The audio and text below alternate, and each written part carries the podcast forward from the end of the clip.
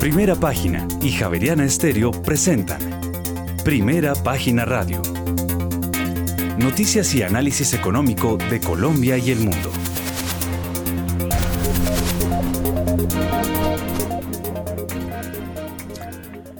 Muy buenos días, son las 6 de la mañana y 3 minutos. Bienvenidos a una nueva emisión de Primera Página Radio. En este miércoles 19 de octubre del año 2022 tendremos todas las noticias y el análisis económico de Bogotá, Colombia y el mundo hasta pasadas de las 8 de la mañana. Bajo la dirección de Héctor Mario Rodríguez y Héctor Hernández, hoy presentamos. La plenaria del Senado aprobó el proyecto del presupuesto general de la Nación para 2023 que asciende a 405,6 billones de pesos. Educación y salud son los sectores con mayor asignación presupuestal para el próximo año, 54,8 y 50,2 billones respectivamente. Además, en solo la última semana de septiembre de este año se liquidaron 447 millones de inversiones de portafolio en Colombia y en los primeros ocho meses la economía colombiana creció 9,7% frente al mismo periodo de 2021. Esto de acuerdo con las cifras publicadas recientemente por el DANE. Y el número de taladros activos en Colombia en septiembre de este año se ubicó en 156 equipos, 5 más frente al registro del mes de agosto. Y la Superintendencia Financiera, por su parte, autorizó la nueva OPA sobre Nutresa con la que IHS Capital Holding busca entre el 25 y el 31,25% del grupo. Y en seis meses, Carvajal S.A. tiene presupuestada la recompra de hasta 2 millones de acciones por 4.146 millones de pesos. Tendremos estas y otras noticias hoy en primera página radio, 6 de la mañana y 4 minutos. Héctor Mario Rodríguez, muy buenos días, feliz amanecer. Feliz amanecer, don Juan Sebastián Ortiz, oyentes de Primera Página Radio Javeriana Estéreo. Pues eh, los mercados amanecen agridulces, un poquito mejoraditos. Em, veamos aquí de una vez. El único futuro que cae de Wall Street es el Dow Jones, 0.04%. Los demás suben, el Standard Poor's sube 0.03%, el Nasdaq 0.13%, el Russell 1,16%, la libra cae 0.57%, el dólar sigue fortalecido y los mercados siguen enredados por este asunto, inflación, recesión, dólar fuerte y a pesar de que el gobierno logró una buena y cómoda victoria en el Congreso con el presupuesto, el ministro de Hacienda tuvo que enviar un mensaje a los mercados precisamente cuando se aprobó el presupuesto. ¿Qué fue lo que dijo el ministro Campo anoche? Bueno, le digo a los mercados lo que les dije, de hecho, la semana pasada en, Washington, que vamos a, tener una política macroeconómica responsable, vamos a cumplir la regla fiscal, no va a haber control de cambios, eh, vamos a eh, diversificar exportaciones, eh, el tema de, de, digamos, de exploración de, de petróleo y gas es un tema que todavía estamos haciendo los ejercicios para ver qué se necesita en esa materia, eh, para garantizar que el país tiene un buen volumen de exportaciones y por lo tanto una capacidad para sostener una balanza de pagos sólida. Yo creo que esas son las noticias, son noticias positivas eh, y esperamos que digamos, esa, ese compromiso con la estabilidad macroeconómica eh, sea reconocida por los mercados. El día de hoy, como el, el viernes, fueron días de incertidumbre, pero nosotros esperamos que ya los próximos días se comience a calmar los mercados. Así es, el asunto 6 y 6 minutos de la mañana acaba de cambiar el Standard Poor's, había, eh, como les habíamos dicho, iba en el punto 03% subiendo, ya va en el punto 15% subiendo. Sí, aquí está, Standard Poor's Futures, sí, aquí está, 0,15%. Así van los mercados. Em, los europeos van eh, mm, entre verde y rojo y lo mismo así cerró Asia esta mañana. A esta hora ya tenemos precisamente, eh, ah no, oigamos primero eh, la voz de Juan Sebastián Ortiz con el resumen del talante del mercado a esta hora y vamos con nuestra primera analista invitada que ya se conectó, don Juan Sebastián. Sí, señora, a las seis de la mañana y siete minutos, porque las bolsas globales cotizan con tendencias dispares este miércoles, con los inversores cautelosos respecto de China, esto en el marco del Congreso del Partido Comunista. Las autoridades japonesas repitieron sus advertencias sobre la fuerte caída del yen frente al dólar, con el ministro de Finanzas diciendo que está monitoreando meticulosamente los tipos de cambio con más frecuencia de acuerdo con medios locales. El yen se mantuvo cerca de un mínimo de dos décadas, cerca de 149 por dólar. Por su parte, el presidente de Estados Unidos, Joe Biden, Anunciará hoy un plan para vender la última parte de su liberación de la reserva de petróleo de emergencia de la nación para fin de año y detallará además una estrategia para volver a llenar las reservas cuando los precios bajen, así lo señaló un alto funcionario de la administración. La Fed, por su parte, publicará el Beige Book de octubre en el que revelará su opinión respecto a variables macroeconómicas clave en un contexto marcado por elevados niveles de incertidumbre ante la persistencia de altas tasas de inflación y el dinamismo del sector laboral a pesar del endurecimiento de la política monetaria. El futuro del índice Standard Poor's 500 de Wall Street subió 0,3%, esto después de que el índice de referencia del mercado ganara 1,1% este martes tras los sólidos resultados del banco de inversión Goldman Sachs, el contratista militar Lockheed Martin, entre otros. El futuro del industrial Dow Jones ganó por su parte 0,2%. Los informes de ganancias compensaron temporalmente las preocupaciones de los inversionistas de que los repetidos aumentos de las tasas de interés por parte de los bancos centrales de Estados Unidos, Europa y Asia para controlar la inflación que está en máximos de varias décadas podrían llevar a la economía mundial a una recesión. El sector de las criptomonedas sigue intentando mantener posiciones. El Bitcoin cotiza en los 19 mil dólares y el Ethereum ya roza los 1.300 dólares. Seis y nueve minutos de la mañana. Yo no sé por qué esto no funciona en micrófono. Bueno, seis y nueve minutos de la mañana. Em, ya están con nosotros dos analistas invitados. Vamos primero con la dama Catalina Tobón, gerente de estrategias e investigaciones económicas de Scandia, economista de la Universidad Javeriana, con especialización en finanzas del CESA. Catalina, como siempre, bienvenida a Primera Página Radio. Buenos días, sector Mario. Buenos días a los oyentes, a la mesa de trabajo y a los demás ¿cómo están? Pues bien, viendo a ver cómo es esto, buen mensaje la aprobación en el Congreso después de algún eh, mensaje en contra del el Partido Liberal sobre la tributaria y un posible enredo en el Congreso, pero la cosa pasó fácil, al menos este primer examen de votación del nuevo gobierno y el mensaje debido del bombero, ¿no? El jefe de bomberos en que se ha convertido José Antonio Campo, quien ha salido a capotear los mensajes eh, adversos sobre lo que está haciendo el gobierno en política económica. Catalina, su análisis.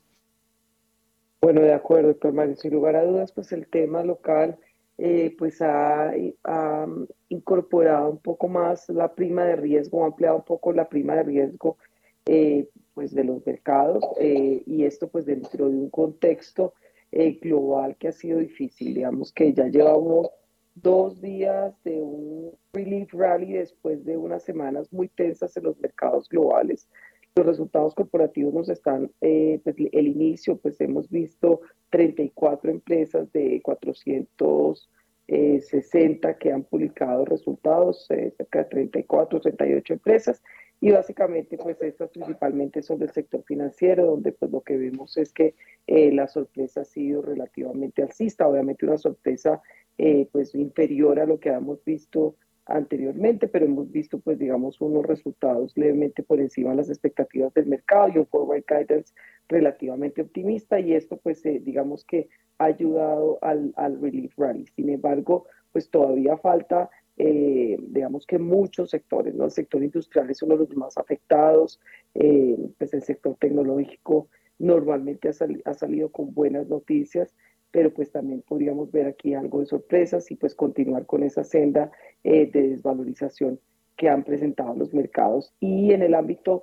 local, pues básicamente unos mercados muy primados, con una, con una prima de riesgo más alta, cuando las condiciones financieras se ponen mucho más tensas, pues los mercados de mayor beta o de mayor volatilidad los castigan mucho más. Y Colombia, digamos, con todas estas em, digamos, mensajes de política económica que podrían conducir a error de política económica eventualmente, pues los han castigado de forma contundente, pero esperemos pues que, con, e, que esta semana, en medio de mercados globales un poco más tranquilos, los mercados locales pudieran mostrar algo de corrección frente a las fuertes desvalorizaciones que hemos presenciado en las últimas jornadas. Gracias, Catalina. Bueno, en orden de llegada, oiga, desde Santa Catarina, en Brasil, tenemos a Guillermo Valencia y eh, obviamente que la pregunta que hay que hacerle a él es, aquí estoy rescatando eh, en mi LinkedIn, 19 de agosto, 8 y 16 de la mañana boletines de primera página enviado a nuestros eh, suscriptores 8 y 16 de la mañana, la bola de cristal de Valencia y dice apuesta dólar up y euro down. Esto es el 19 de agosto pasado. Dice, ¿están listos para un dólar de 5.200? Inesperado análisis bomba de Valencia un dólar index fuerte, un petróleo cayendo 20% desde su precio máximo y un mercado que empieza a digerir el impacto de la reforma tributaria de Gustavo Petro, hace que el camino hacia un dólar de 5.200 tenga una probabilidad importante, dice el fundador de MacroWise, Guillermo Valencia. Guillermo, hoy dólar a 4.744.04 nos atenemos al dólar a 5.200 para viajar al Reino Unido a partir del, nuevo, del 9 de noviembre? Héctor Mario, un gran saludo, un saludo para Catalina, para los colegas y por supuesto para la gran audiencia de primera página. Eh, el, tema del dólar, nosotros venimos hablándolo en, en primera página desde hace mucho tiempo y es un tema que tiene diferentes factores. Es un tema que tiene una reconfiguración del sistema monetario internacional, una necesidad de liquidez en el mundo tremenda, una necesidad de liquidez que está conectada con la caída de los tesoros en Estados Unidos, que es el activo de reserva, y hace que haya una preferencia no por tener esos bonos de 10 años, sino por tener el cash ahora, y ese cash es dólar. Una necesidad de muchos bancos centrales de defender su moneda, lo estamos viendo en Japón, probablemente lo vamos a ver en la zona euro, lo vimos en Inglaterra, que crea como un ciclo de retroalimentación que hace que ese dólar sea aún más fuerte. Tengo que salir a vender reservas para eh, contener la devaluación que está pasando en la moneda. Ahora, en un escenario así, cuando yo me encuentro endeudado en dólares, o cuando un país se encuentra endeudado en dólares, o una corporación se encuentra endeudado en dólares y las tasas también están subiendo, pues se vuelve más complicado esa situación y empieza todo un proceso de desapalancamiento. Entonces, el dólar fuerte no se puede subestimar y hay dos referentes que han pasado en la historia, el 2000 y 1983. Son dos referentes compatibles, son dos referentes que se pueden tener en cuenta y mientras no pase ese temor a la inflación, mientras no se contenga la caída de los tesoros, el dólar va a tener un movimiento significativo. Entonces, nosotros en Latinoamérica tenemos una fragilidad mucho más grande. En Colombia en particular, pues hay déficits gemelos, hay incertidumbre política y esos factores se amplifican. Usualmente cuando analizamos una moneda, eh, existen modelos multifactor, como si los factores se sumaran, pero los factores no se suman. Los factores en las monedas se multiplican, tiene un efecto multiplicativo. Entonces, por eso es delicado de cuando hay un contexto macro complicado, si el interno empieza a no ser claro, si empezamos a agregarle volatilidad con los mensajes de Twitter, pues va a crear un efecto amplificador en el movimiento de la moneda. Entonces, ese es el escenario en que nos encontramos cuando, más allá de, eh, yo creo que fue Héctor Hernández el que puso lo de la bola de cristal, más allá de la bola de cristal, no existe una bola de cristal, existen distribuciones de probabilidad. Cuando uno mira la variación año a año del dólar contra el peso colombiano, desde los 90, pues cuando uno mira y hace esa tarea y mira esa distribución de probabilidad, pues tiene un sesgo muy grande hacia la derecha. ¿Qué quiere decir eso? Tiene un sesgo a que el dólar sea fuerte. Entonces, algunos analistas se la jugaron alguna vez cuando el gobierno Duque quedó en el poder de que el dólar se iba a valorizar, pero apostaron en contra de esa distribución de probabilidad.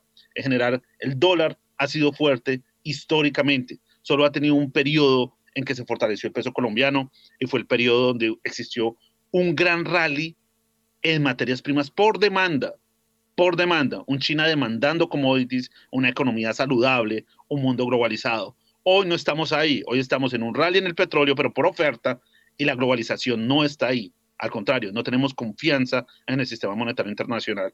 Así que el dólar sigue siendo el factor de riesgo más importante para cualquier latinoamericano. Uno no debe pensarlo como si fuera una inversión, uno tiene que pensarlo como que es un seguro, porque si no tengo eso, puedo perder mi poder adquisitivo de una manera significativa. Piensen para un argentino qué significaba tener dólares en el momento que se complicaron las cosas.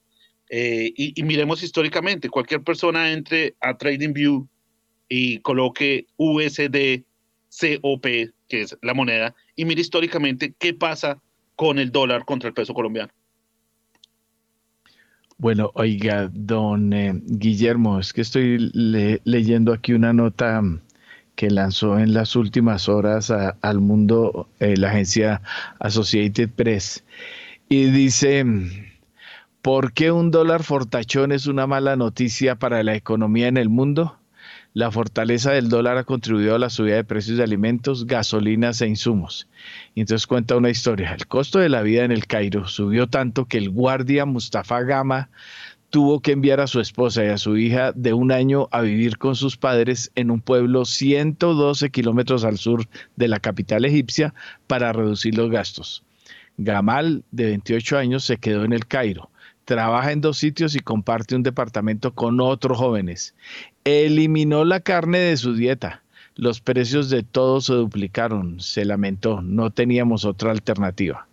En todo el mundo la gente enfrenta las mismas penurias y frustraciones que Gamal, el dueño de un negocio de repuestos para automóviles de Nairobi, una vendedora de ropa en Estambul y un importador de vinos en Manchester, Inglaterra, se quejan de lo mismo un dólar cada vez más fuerte contribuye a que los precios de todo estén por las nubes.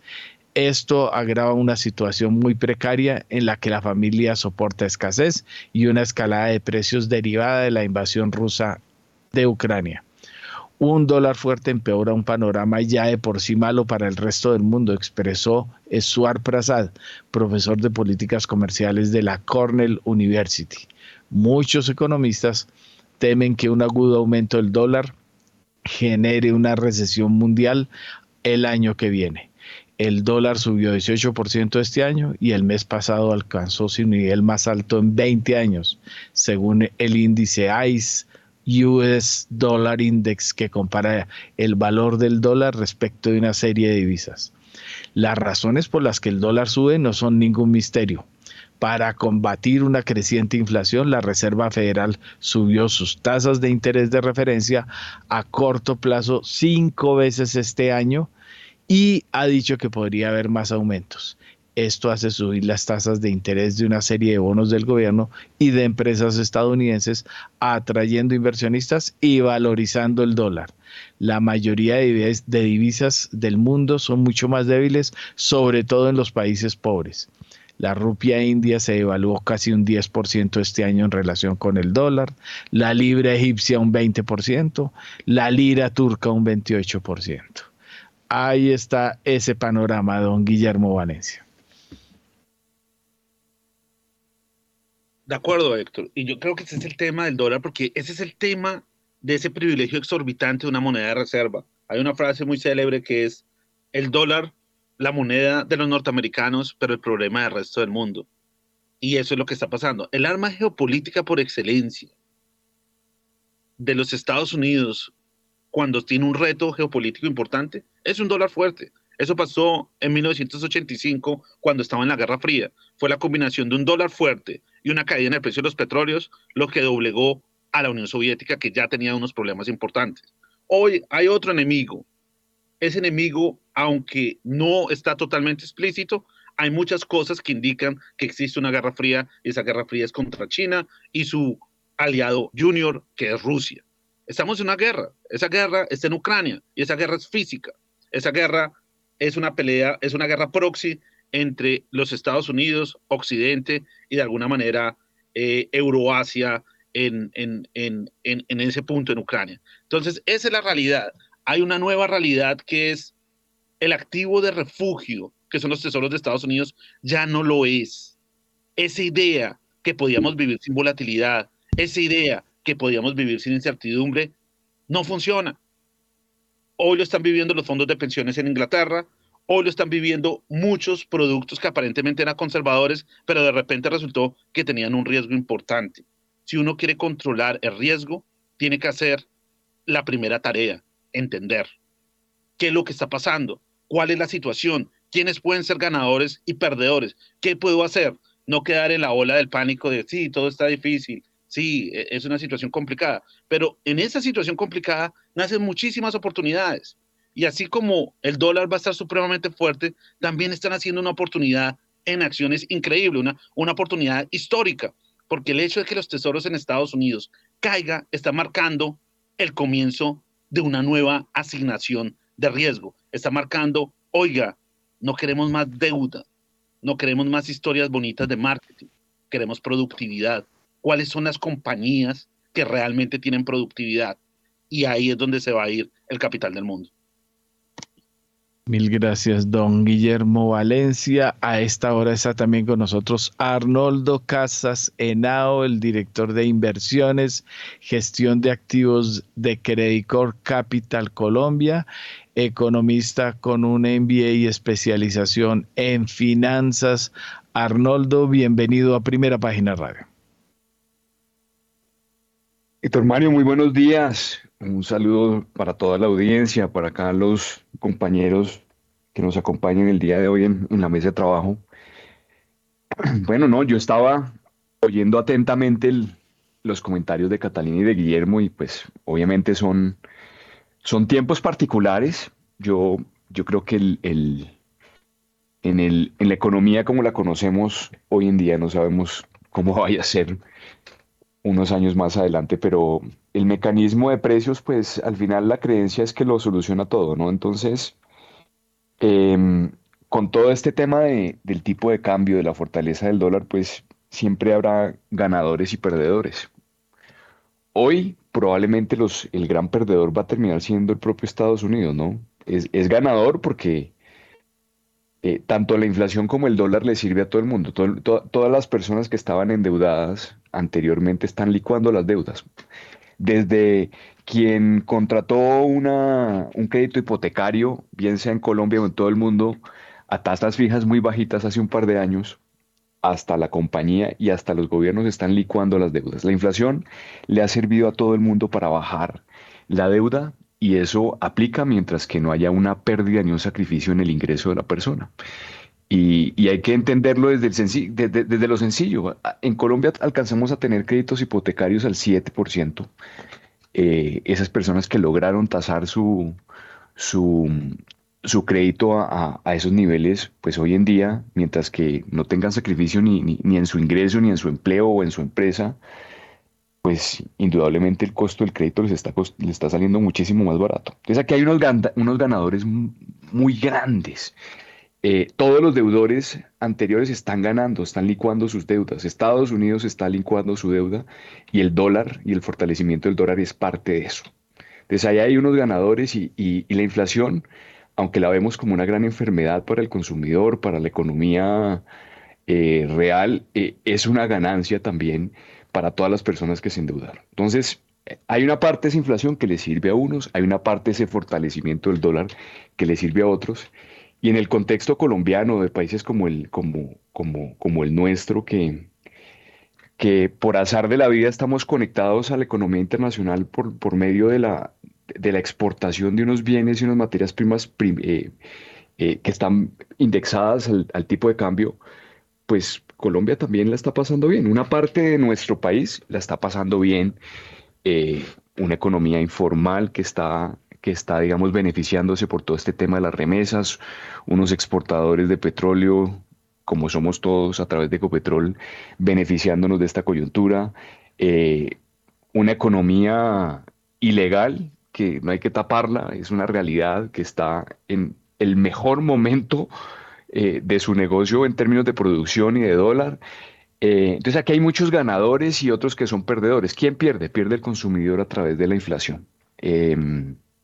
Em, eso es una realidad. Es cuestión de tiempos para que los precios hagan su trabajo. Entonces al final toda la economía internacional eh, confió en la globalización. Hoy en día habrá muchas personas en este país, como en Colombia, eh, que están viendo en el tipo de cambio y en esa ventaja competitiva, comparativa, una oportunidad para volver a producir en el país eh, con materias primas colombianas. Habrá gente que está pensando en eso. ¿Qué es lo difícil en esta coyuntura? Que tenemos pues una administración que no ha sido muy amiga de los negocios, entonces está enviando eh, una serie de mensajes que, en lugar de propiciar la confianza inversionista y, hacer que las personas vengan a, obtener los beneficios de una mano de obra barata, de unos eh, factores de producción que hoy están más baratos por cuenta del tipo de cambio y de empresarios acá que seguramente están dispuestos a poner su capital, pues lo que está mandando son eh, mensajes que, van en contra de la institucionalidad, que van en contra de la confianza, de, decirle a la gente, si usted invierte acá, usted va a ganar y vamos, y vamos todos para adelante. Yo creo que ahí hemos fallado mucho, eh, pero esto es una oportunidad muy grande. Yo pienso que, que, que uno lo ve por el lado de los activos financieros y Guillermo lo estaba mencionando ahorita, las acciones en Colombia. Comprar empresas a través del mercado de capitales hoy en día es es muy atractivo, ¿no? Unos dividendos, si uno solamente hace el cálculo de cuánto va a ser el dividendo de Ecopetrol el próximo año, eh, el problema es que nos envían unos mensajes que son equivocados, entonces la gente no se resuelve a hacer las inversiones, pero hay que buscar que eso, que, que eso funcione. Entonces, el mecanismo de precios va a terminar resolviendo todo. Y al final, un dólar fuerte lo que va a hacer es que los, los países empiecen un poco a mirar otra vez hacia adentro que los empresarios de cada país empiecen a decir, bueno, ¿cómo produzco acá? ¿Cómo? Eh, y en el proceso, pues eh, con este ajuste en las tasas de interés, eh, tendremos que pasar este chaparrón, ¿cierto? Y esto, esto es un tema normal, no, no va a ser el fin, pero sí es importante que desde el ángulo financiero, sobre todo los gobiernos, pues sigan manteniendo lo más importante, la responsabilidad fiscal, para que el problema de financiación no sea un problema. Eh, es importante tener en consideración que países como Colombia el próximo año tienen que refinanciar 65 billones de pesos por, la, por el lado de la deuda pública y los bancos solamente eh, casi, casi suman en, en, lo que hay de vencimientos de los bancos un monto similar. Estamos hablando de 120 billones de pesos que tienen que salir de algún lado. Y si no salen de los propios colombianos, tendrán que salir de los internacionales. Y si nosotros enviamos mensajes equivocados hacia afuera, pues se nos complica el, panorama. Entonces sí es importante es enviar ese mensaje de confianza. Ojalá que, que, quienes hacen la política en este país y pues oigan lo que, lo que está diciendo eh, el mercado y lo que está y la comunicación que le está mandando los precios. Tener TES al 14% no es una buena señal. Y eso uno tiene que no ser ajeno a las cosas, entender eh, y hacer los correctivos correspondientes. Gracias, don Arnoldo. Y Guillermo Valencia pide la palabra. Sí, Héctor, digamos que el tema de acciones en particular yo me refiero a Estados Unidos y de pronto afuera. Creo que en, Colombia aún falta, falta volatilidad. Eh, y falta volatilidad por lo mismo que dice Arnold, porque hay algunas incertidumbres sobre el tema fiscal y yo creo que mientras eso no, no, no se retome, eh, no, sea claro, no haya un mapa claro eh, de hacia dónde va el país, yo creo que van a existir muchos escépticos. Ahora, yo no comparto la idea de que Estados Unidos sea un perdedor del dólar fuerte. Estados Unidos sería un perdedor del dólar fuerte en el mundo de la globalización. Algunas multinacionales la van a pasar mal con un dólar fuerte, pero hay compañías que no son exactamente exportadoras en Estados Unidos que van a tener muy buenos márgenes. El nearshoring, es decir, reestructurar las cadenas de valor para que los proveedores queden cerca, es una super oportunidad. Y esa es la nueva oportunidad tanto para mercados emergentes como para invertir en Estados Unidos. ¿Qué quiere decir eso? Hoy está prohibido exportar ciertas tecnologías a China, está prohibido. Y por eso han castigado a muchas compañías de semiconductores. Pero eso también está haciendo que Estados Unidos vuelva a producir de nuevo. Que toda esta, esta, cuestión de carros autónomos, toda esta cuestión de Internet de las Cosas, toda esta cuestión de, ciudad, de ciudades inteligentes, van a crear una demanda interna y eso es una oportunidad supremamente interesante. Incluso el presidente López Obrador en México está súper consciente de la oportunidad que eso significa y está buscando cómo pueden ensamblar parte de esos semiconductores en México. Y es eso lo que deberíamos estar buscando. O sea, no es suficiente con que el dólar esté muy fuerte para que haya incentivos para exportar. La mano invisible necesita ayuda de una política industrial. La mano invisible también necesita una visión del gobierno en decir cómo podemos ser competitivos. Y eso es lo que necesitamos en este instante y en esta coyuntura. Entonces yo creo que hay oportunidades, hay países que lo están haciendo muy bien. Vietnam va a ser uno de los países emergentes que la tiene súper clara, porque todas estas fábricas que ya no están en China se están yendo para Vietnam.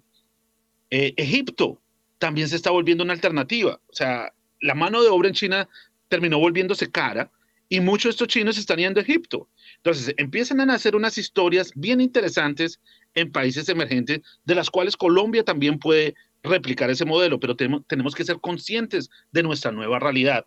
Entonces, de acuerdo, hay ganadores y perdedores, hay incentivos para exportar, pero la mano invisible necesita ayuda de una política industrial. Gracias, Guillermo. En Colombia ya tenemos las 6 de la mañana y 34 minutos. Estamos en primera página radio. Última hora, en primera página radio.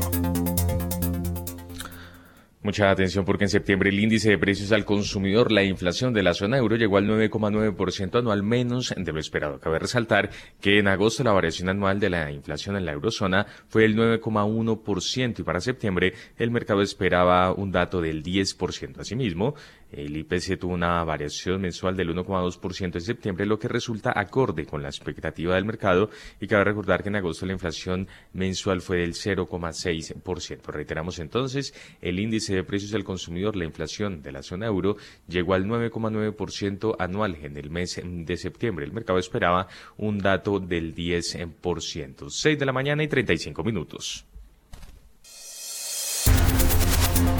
En primera página radio, las bolsas del mundo. Las bolsas asiáticas cortaron la racha positiva mientras continúa la buena temporada de resultados. El impulso se desinfló hacia el final de la negociación ante la persistente preocupación que genera la postura monetaria de la Reserva Federal estadounidense y otros grandes bancos centrales y que hace temer por una recesión global. El Nikkei de la bolsa de Tokio subió 0,37%, el Topix sumó 0,19%. El índice de referencia de la bolsa de Shanghái cayó 1,19%, mientras que el parque de Shenzhen se dejó 1,43% Además, el índice Hang Seng de la bolsa de Hong Kong cerró con pérdidas del 2,38%. El Kospi de la bolsa de Seúl cayó 0,5%, mientras que el índice de valores tecnológicos Kosdaq bajó 0,94%. Nos vamos para Europa porque sus principales acciones revierten las ganancias mientras los inversores se centran en la inflación galopante. Los datos mostraron que la inflación del Reino Unido alcanzó el 10,1% en septiembre, igualando el máximo de 40 años y alcanzando en julio y alcanzando en julio mejor y ejerciendo más presión sobre el Banco de Inglaterra para que intensifique las subidas de tipos de interés para frenar el aumento de los precios. La inflación en la eurozona alcanzó el 10% el mes pasado, mientras la región lidia con los precios de la energía en alza que han aumentado los riesgos de una recesión este invierno. El selectivo bursátil IBEX 35 caía 0,64%. El FTSE 100 de Londres se devuelve 0,9%, 0,09% mejor. El DAX alemán retrocede 0,01% y finalmente el CAC 40 de París sube en la apertura de esta jornada 0,35%. Gracias, don Juan Sebastián. Bueno, Catalina Tobón, 6 y 37 minutos, su comentario a estas alturas. Bueno, pues los, los agentes yo creo que están esperando que la, pues digamos, que la FED llegue hasta niveles de 4.75 en las tasas y hasta que no se alcancen esos niveles seguramente vamos a, vamos a seguir viendo esta volatilidad pues sin precedentes. Digamos que dentro de, los, de, de, lo que estamos viendo es pues un VIX o pues esos indicadores de volatilidad en máximos niveles recientes.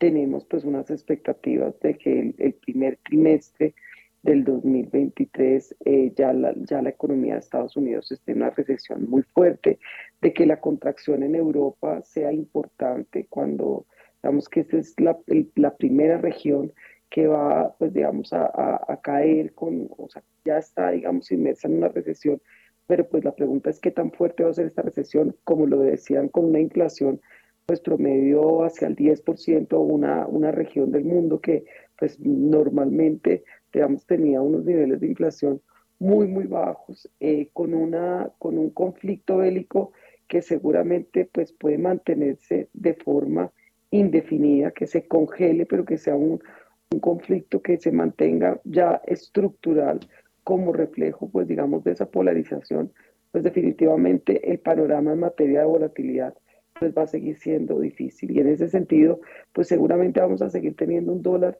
relativamente fuerte como refugio.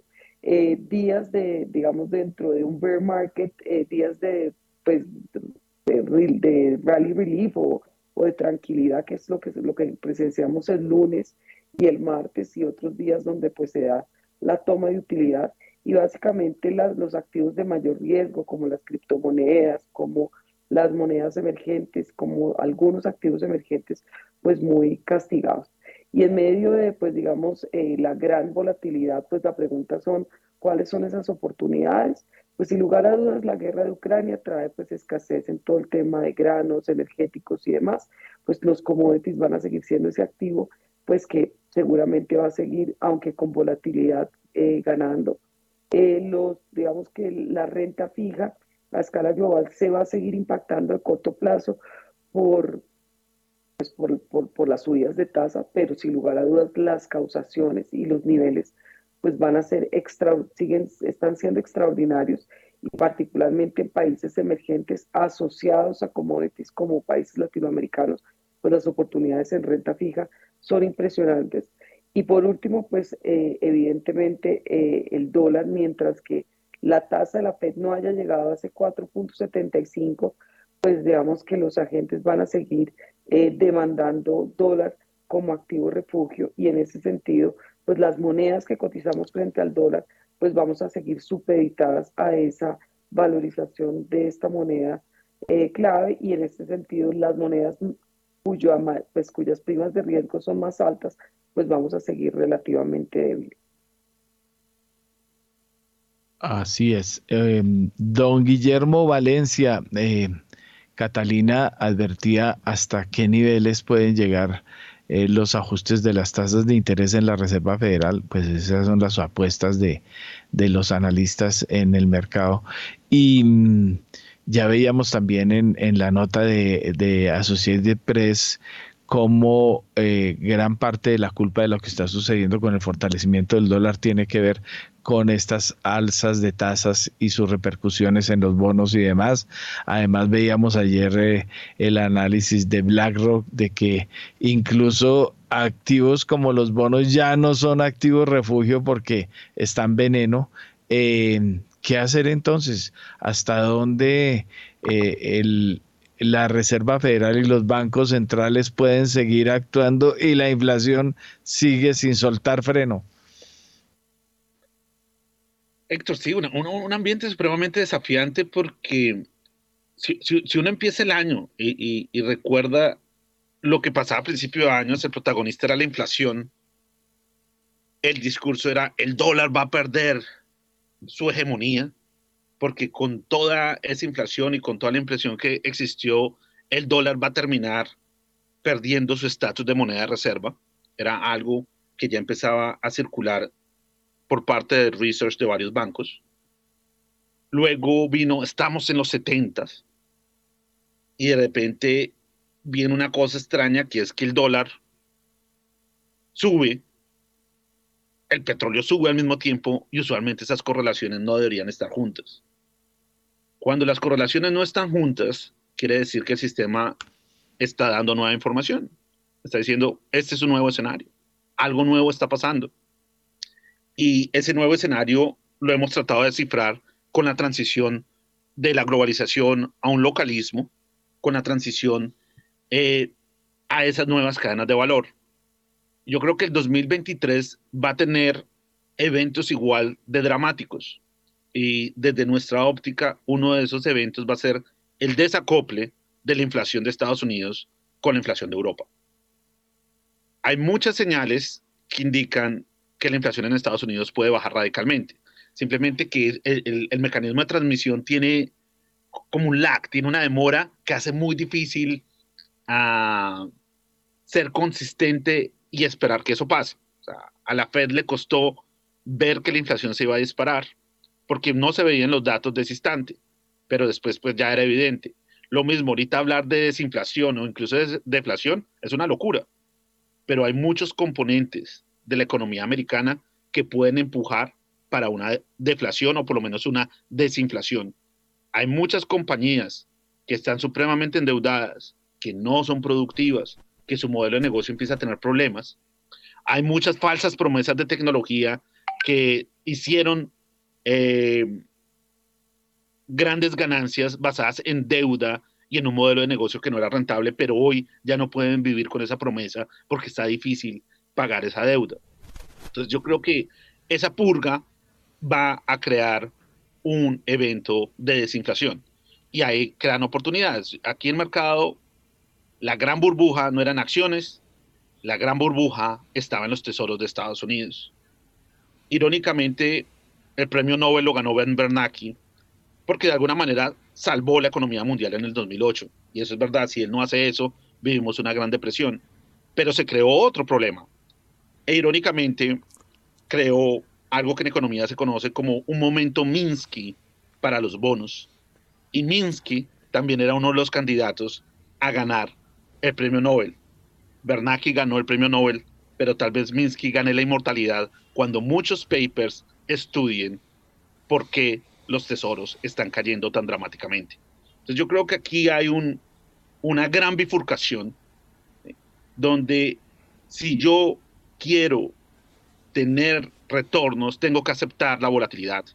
Y mi manera de manejar el riesgo está en entender en qué compañías estoy invirtiendo, cuál es su modelo de negocio.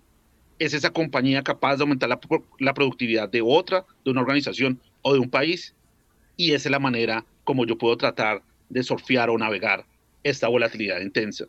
Pero pensar que yo voy a tener una zona de confort tranquila, pues quiere decir que no estoy aprendiendo del contexto en que me encuentro y probablemente me voy a enfrentar a una gran pérdida.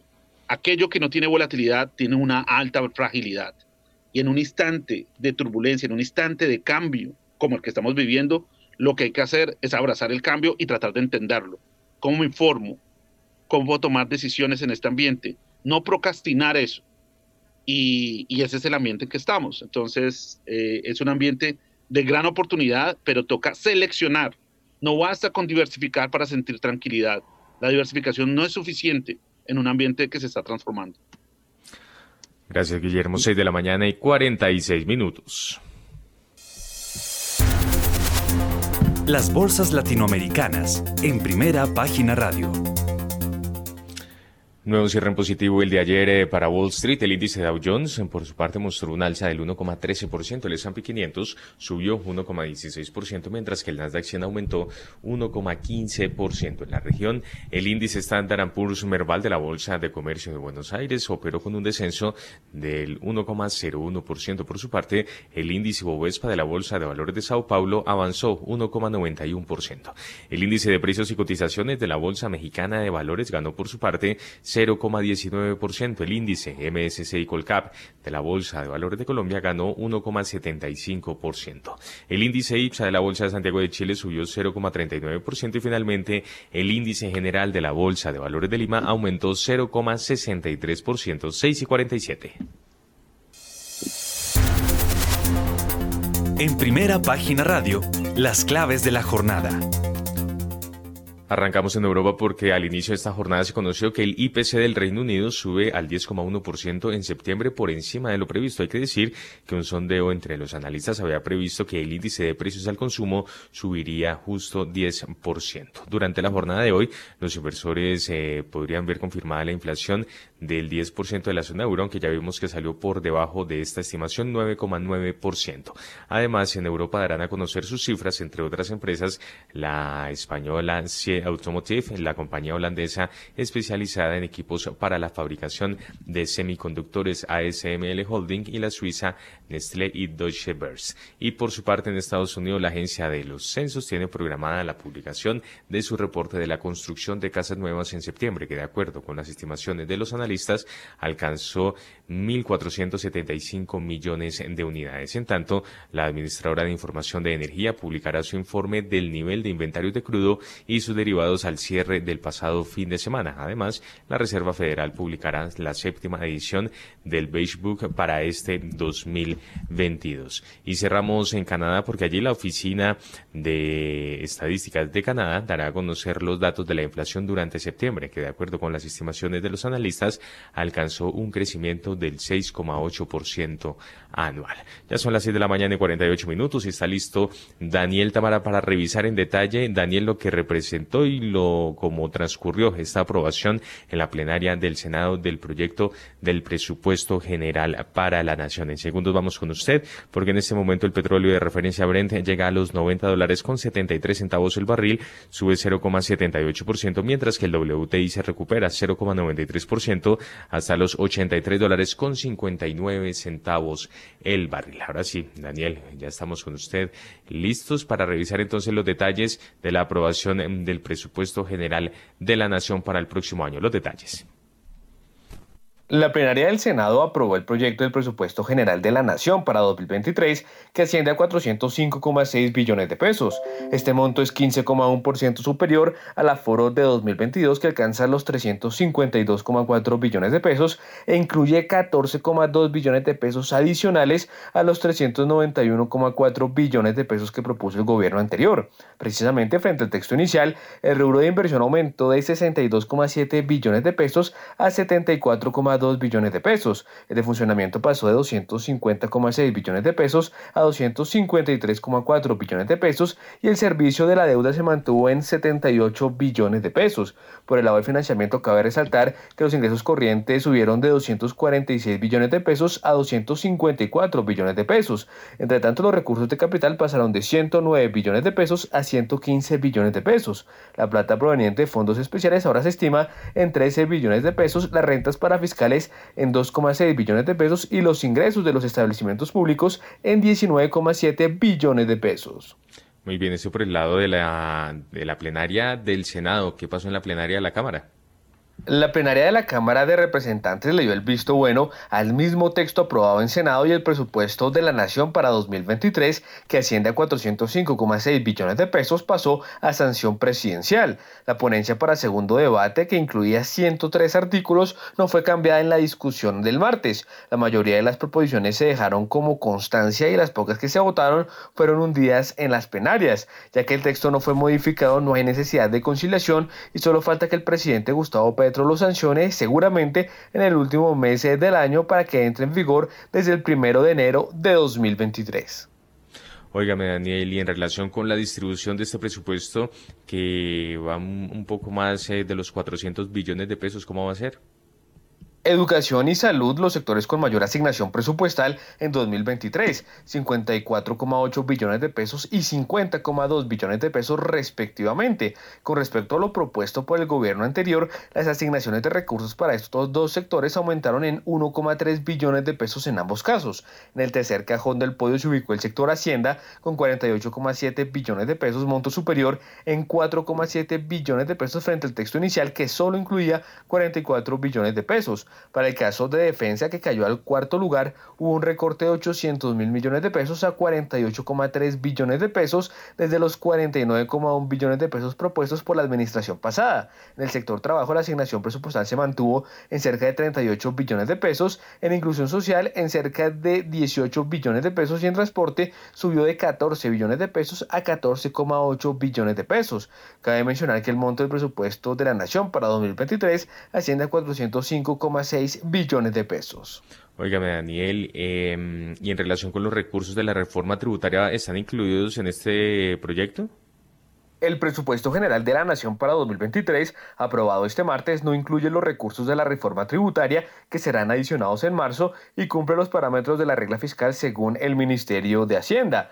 Además, la cartera resaltó que las necesidades de financiamiento crediticio se reducen alrededor de 20% respecto a 2022. De otra parte, el aumento del recaudo tributario previsto para 2022 elevará la base para 2023 y junto con la gestión de la DIAN permitirá expandir los ingresos corrientes que se proyecta representen el 65% del total de 264 más bien 3 billones de pesos. Se estima que los recursos de capital aporten el 30% de los ingresos totales, cerca de 120 billones de pesos, y las rentas para fiscales y fondos especiales el 5% restante, cerca de 21 billones de pesos. El jefe de la cartera, José Antonio Campo, precisó que el presupuesto aprobado mantiene el déficit fiscal y la deuda pública dentro de parámetros financieros sostenibles. La financiación del presupuesto de 2023 es coherente, según Ocampo, con el cumplimiento de la regla fiscal. Avanzar en la consolidación fiscal es un compromiso ineludible de este gobierno, aseguró el ministro de Hacienda.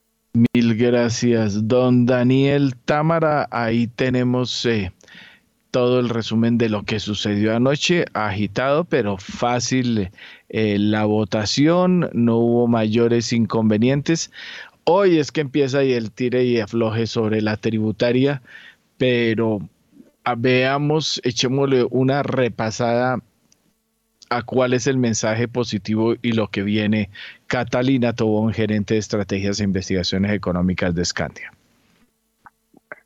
Bueno, pues mi sentimiento es que un poco eh, esta discusión de la tributaria pues tuvo eh, por lo menos el punto de vista de diferentes actores, entonces pues generó cierta, eh, digamos, concertación previa y esto pues es, es, bueno. Obviamente desde un punto de vista de sostenibilidad de las finanzas eh, públicas, eh, pues digamos que la, digamos nuestra prima de riesgo más fuerte frente a otros países está relacionada pues porque con el hecho que tenemos déficit gemelos pues muy altos. Eh, el gobierno ha dicho que el déficit fiscal pues va a bajar de niveles promedio de 7% o por encima del 7% a niveles mucho más hacia, hacia 4%. Obviamente esta reforma pues inicialmente pues era muy ambiciosa y hablamos de 25 billones, luego se habló de 22 billones, luego pues ya estamos en algo cercano a 18 billones que posiblemente podrían ser el resultado final algo menor. Y obviamente recordemos que, pues, eh, digamos que el déficit fiscal se mide como, como porcentaje del PIB. En la medida en que haya, pues, menor crecimiento, pues, digamos que, y el PIB sea menor, pues, menor eh, digamos que mayor déficit fiscal relativo al, al, al, PIB y la otra pues es que eh, digamos entre menor crecimiento haya pues mm, digamos que menor recaudo. Y esa es un poco la preocupación hacia adelante, o sea la reforma está digamos garantizando un porcentaje de los recursos pero si no hay confianza y si el crecimiento en pues digamos en cierta forma se afecta de forma contundente no solamente pues por un panorama global difícil sino también por una prima de riesgo mayor, pues claramente la sostenibilidad de las finanzas públicas pues se va a ver afectado y obviamente esos compromisos de bajar el déficit de 7 a 4 pues no se van a cumplir y vamos a tener un déficit alto, posiblemente mucho más cercano al 6% o por encima del 5%. Entonces, eso seguramente los mercados, las calificadoras de riesgo, los inversionistas lo van a seguir eh, pues revisando porque vuelvo y reitero, estamos en un entorno de condiciones financieras muy estrechas, en una situación donde cualquier error mínimo de política económica te lo cobra con una prima de riesgo cada vez más fuerte y obviamente, pues digamos, para una nación que está inmersa en la economía global, que necesita los flujos de capital extranjero para financiar sus déficits gemelos, pues cualquier error de política eh, económica, cualquier error de mensaje, cualquier aumento de probabilidad de error pues le puede costar oro y en términos, digamos, de ese endeudamiento, de la probabilidad de default, eh, pues también se, se, aumenta. Ahorita, digamos, estamos inmersos en la cuarta ola de endeudamiento más alta de, de la historia, de, pues, digamos, reciente de la economía global. Con aumentos, pues, digamos, continuos de tasas, pues los, los riesgos de default de, de, países emergentes se van a aumentar, ya han aumentado, pues, digamos que Ucrania es el que tiene el mayor riesgo de default, pero ahí pues tenemos Argentina, Ecuador, Colombia, digamos, en este momento no tiene un alto riesgo de default, está cerca del 10%, un poco menos, pero en la medida en que pueda haber algún tipo de error de política económica, pues ese riesgo de default va a incrementar y obviamente los inversionistas externos y los inversionistas en general lo van a cobrar cada vez más fuerte. Mil gracias, doña Catalina Tobón. Eh, Arnoldo Casas, director de inversión y gestión de activos de Credicor Capital Colombia, su comentario. Pues Héctor Mario, a ver, yo creo que se tocó, un tema es el, presupuesto, lo otro tiene que ver con la reforma tributaria y, en el intermedio está todo este tema de la inflación, ¿no? Porque al final, al final eh, es como las finanzas personales, ¿no? Uno se va metiendo en unos trenes de gasto que, que a veces son insostenibles en el, en el largo plazo, cuando las cosas cambian. Entonces, eh, es un incremento importante que se justifica en una, en, una parte por, todo este tema del déficit del, Fondo de Estabilización de los Precios de la Gasolina. Pero a mí, digamos, de, cara al presupuesto, más allá de este, de este del, próximo año, sino hacia adelante, creo que hay una pregunta grande en, en los gastos de funcionamiento, el ajuste en el salario mínimo, lo que eso tiene eh, como implicaciones, ¿no? Porque este año si cerramos con una inflación del 12% como todo apunta, y si el otro año tenemos inflaciones del 8% por cuenta de la inercia que tiene el ajuste en el salario mínimo, más todas las cosas que comúnmente se conocen y que, y que hacen que, el otro año sea complejo. Em, y si paralelo a esto, pues como lo comunica el Partido Liberal a través de, del expresidente César Gaviria vienen recortes adicionales a la, a la reforma tributaria, pues le queda a uno la pregunta de qué va, de, porque ayer salió, y ustedes muy temprano anunciaron la, la buena noticia de, sobre, el, sobre el tema de la, del, de la eliminación o la suspensión del, del, programa de colocación de test para este año, pero le queda uno la duda sobre el siguiente, ¿no? Porque si hay, si todas estas fuerzas operan eh, de todas maneras, en términos de financiación, eso tiene, tiene la, plata tiene que venir de algún lado. Entonces, si no, si no son TES, si no son ventas de activos, si no son las utilidades, digamos, de las empresas del Estado, eh, y si no son créditos con multilaterales, pues de dónde viene la financiación, ¿no? Y, y esto, sobre todo en un contexto en el cual cada vencimiento, porque tenemos vencimientos grandes en el 2023, tenemos vencimientos grandes en el 2024 de deuda, eh, cuánto también el costo de refinanciación, porque eh, TESA al 12, 13, 14% hemos visto en, la parte más larga, pues todo esto termina eh, generando un efecto espiral sobre el presupuesto eh, y sobre las necesidades de financiamiento futuras. Entonces yo, yo creo que esto hay que verlo con, con, con, lupa. Eh, yo no lo veo con tan buenos ojos, me parece que, en la ecuación eh, nos va a hacer falta plata y creo que las buenas noticias del día de ayer con el tema de los test pues se pueden complicar más adelante. Gracias Arnoldo. En este momento son las 7 de la mañana y un minuto, pausa comercial en primera página radio y ya regresamos.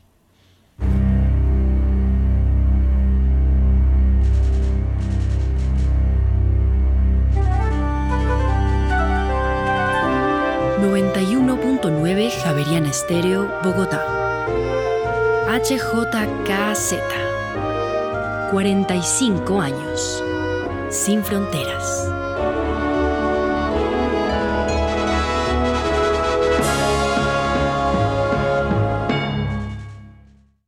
En Movistar Empresas conectamos tu pyme con todo, con fibra, para que tu velocidad de crecimiento sea siempre la máxima. Telefonía fija y móvil para que siempre estés en línea con tus clientes. Toda la tecnología y las soluciones digitales para que tu pyme crezca con todo. Marca ya numeral 709 opción 4. Ingresa a movistar.co slash pymes. Visita nuestros centros de experiencia o contáctanos por WhatsApp al 316 606 6666. En los rincones más remotos del territorio nacional, hay personas cuya vida ha seguido adelante, pese a que el conflicto armado las afectó en el pasado. 50 vidas, una serie radial de la Coalición Internacional de Sitios de Conciencia y Javeriana Estéreo. De lunes a viernes a las 12 del mediodía y al finalizar Bitácora, disponible en javerianaestereo.com. En Acciones y Valores, nuestra prioridad es construir la mejor versión de su futuro financiero. Por ello, creamos soluciones para cada uno de sus objetivos. Descubra nuevas formas de ahorrar y simplifique todo desde el celular a través de inversiones digitales desde un peso. Genere rentabilidad y a la vez impacto positivo en el mundo con inversiones responsables. Construya su plan de inversión personalizado con asesoría exclusiva y especializada Optimice el manejo de recursos de su empresa por medio de soluciones de tesorería. Realice envíos y pagos internacionales seguros de la mano de nuestro aliado Western Union.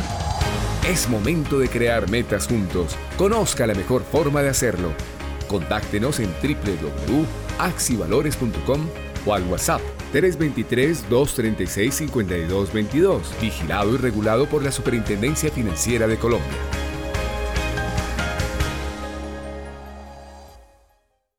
Javeriana Estéreo, sin fronteras.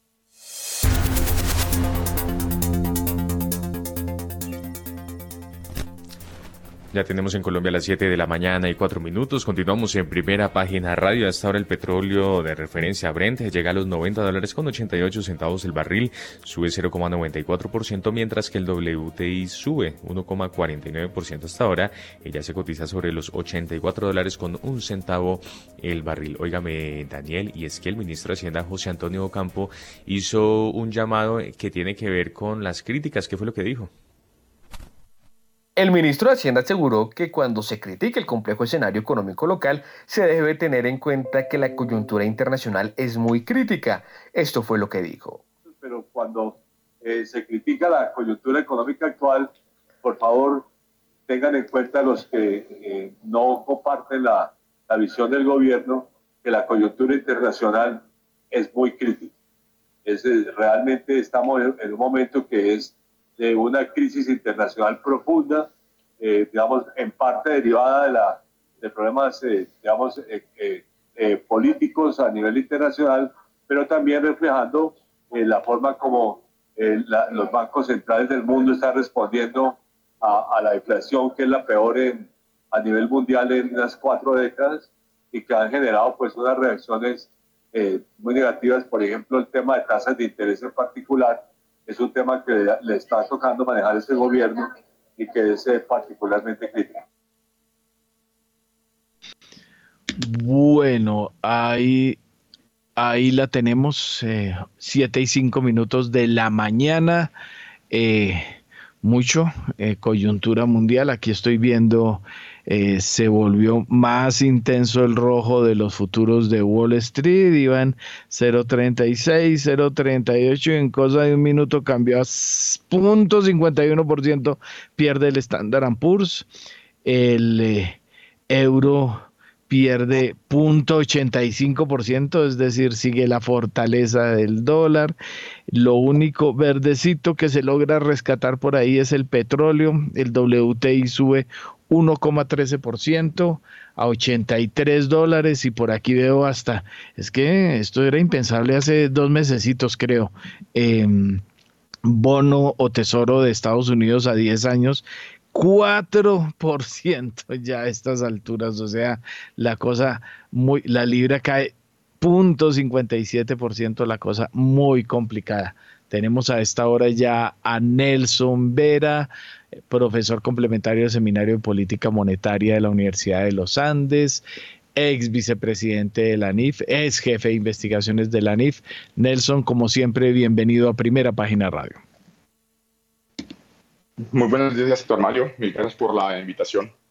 Oiga, fuera, gracias Nelson. Eh, fuera de la coyuntura mundial, que obviamente está muy volátil, muy complicada por todas las circunstancias que ya hemos analizado ampliamente, el bombero eh, en que se ha convertido José Antonio Campo eh, en las últimas jornadas, eh, pues salió anoche a advertir que tuvo que dar un mensaje cuando estuvo en Nueva York de tranquilidad, que no va a haber control de cambios y anoche, pues obviamente eh, decir lo obvio y es que la coyuntura colombiana no es la única complicada con inflación, con tasas, con todo lo que está ocurriendo, sino que tiene que analizarse también en un contexto mundial. Su comentario.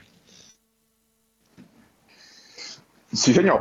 Pues a ver, yo creo que el problema que hemos tenido puntual durante el último mes son las múltiples ideas que han venido soltando la administración ah, de temas de control de capital, de tema de acelerar el desmonte del minero energético, de temas de adoptar corralitos a, lo Argentina, que han salido muy mal y que históricamente han tenido consecuencias contraproducentes para las economías que los han ah, implementado. ¿Cierto? Y si a eso le sumamos los agravantes de, los vainajos al Banco de la, de la República y la política monetaria del mundo al revés, que las tasas de interés no supuestamente son la herramienta para contener la demanda agregada y en últimas la inflación. ¿Cierto? Entonces yo, yo sí admiro mucho al doctor Ocampo y estoy en total acuerdo con las ah, declaraciones de ayer.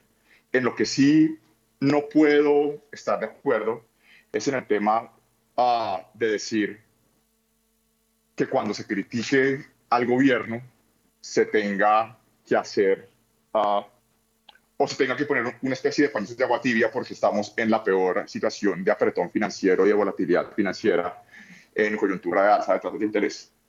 Yo diría que es todo lo contrario. Es precisamente en esta coyuntura compleja donde se han levantado lo que conocíamos hace 20 años los llamados bond vigilantes, ¿cierto?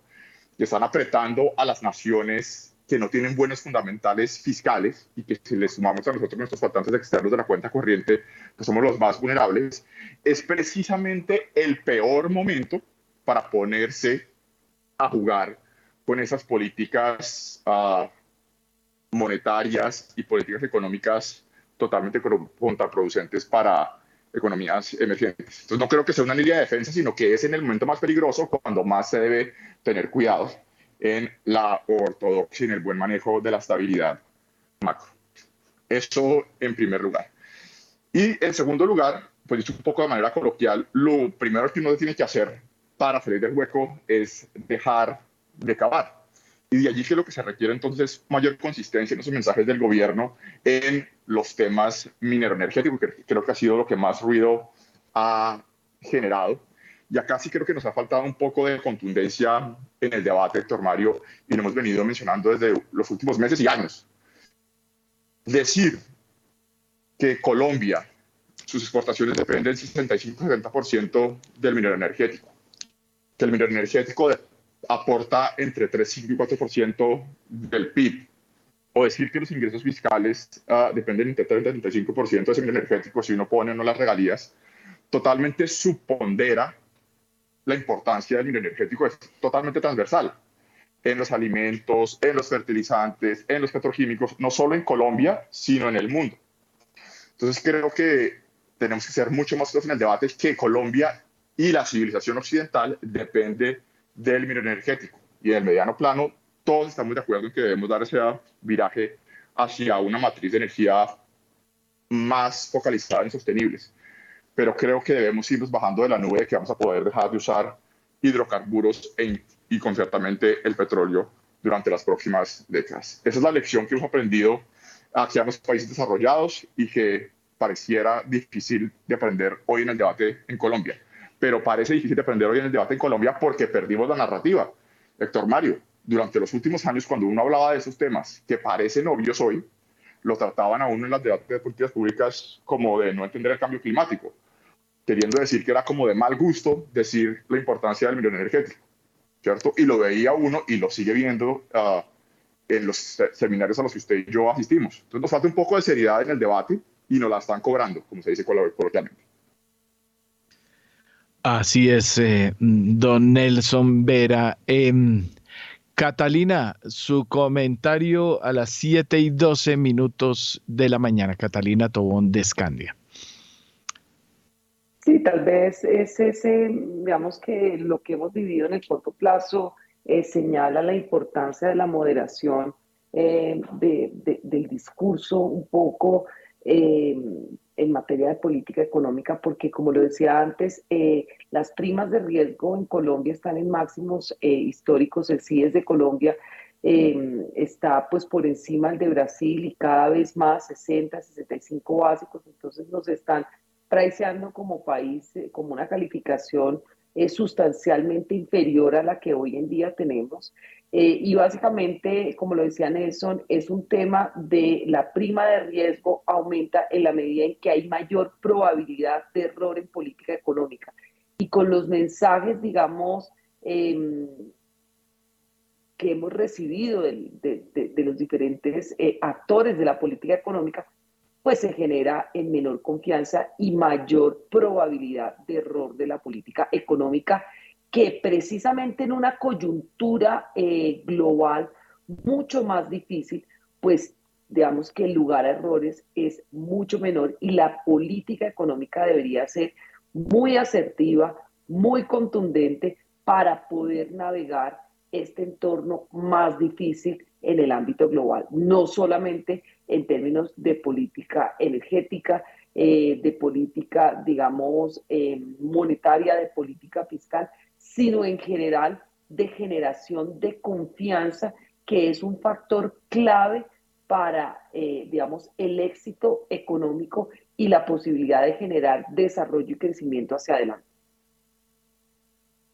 Gracias, Catalina. Oiga, eh, Guillermo Valencia, ayúdeme en un tema. Vamos a tener un invitado en, un segundo em, especial eh, para analizar lo que está ocurriendo en Asia y otros rincones.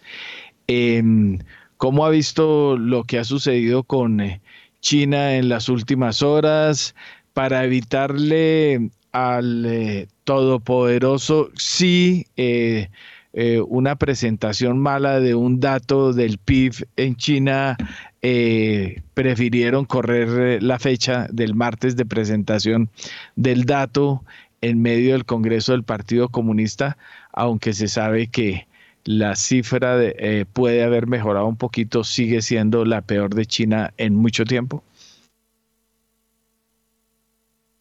Héctor, lo que pase con esa reunión del CCP y tratar de entender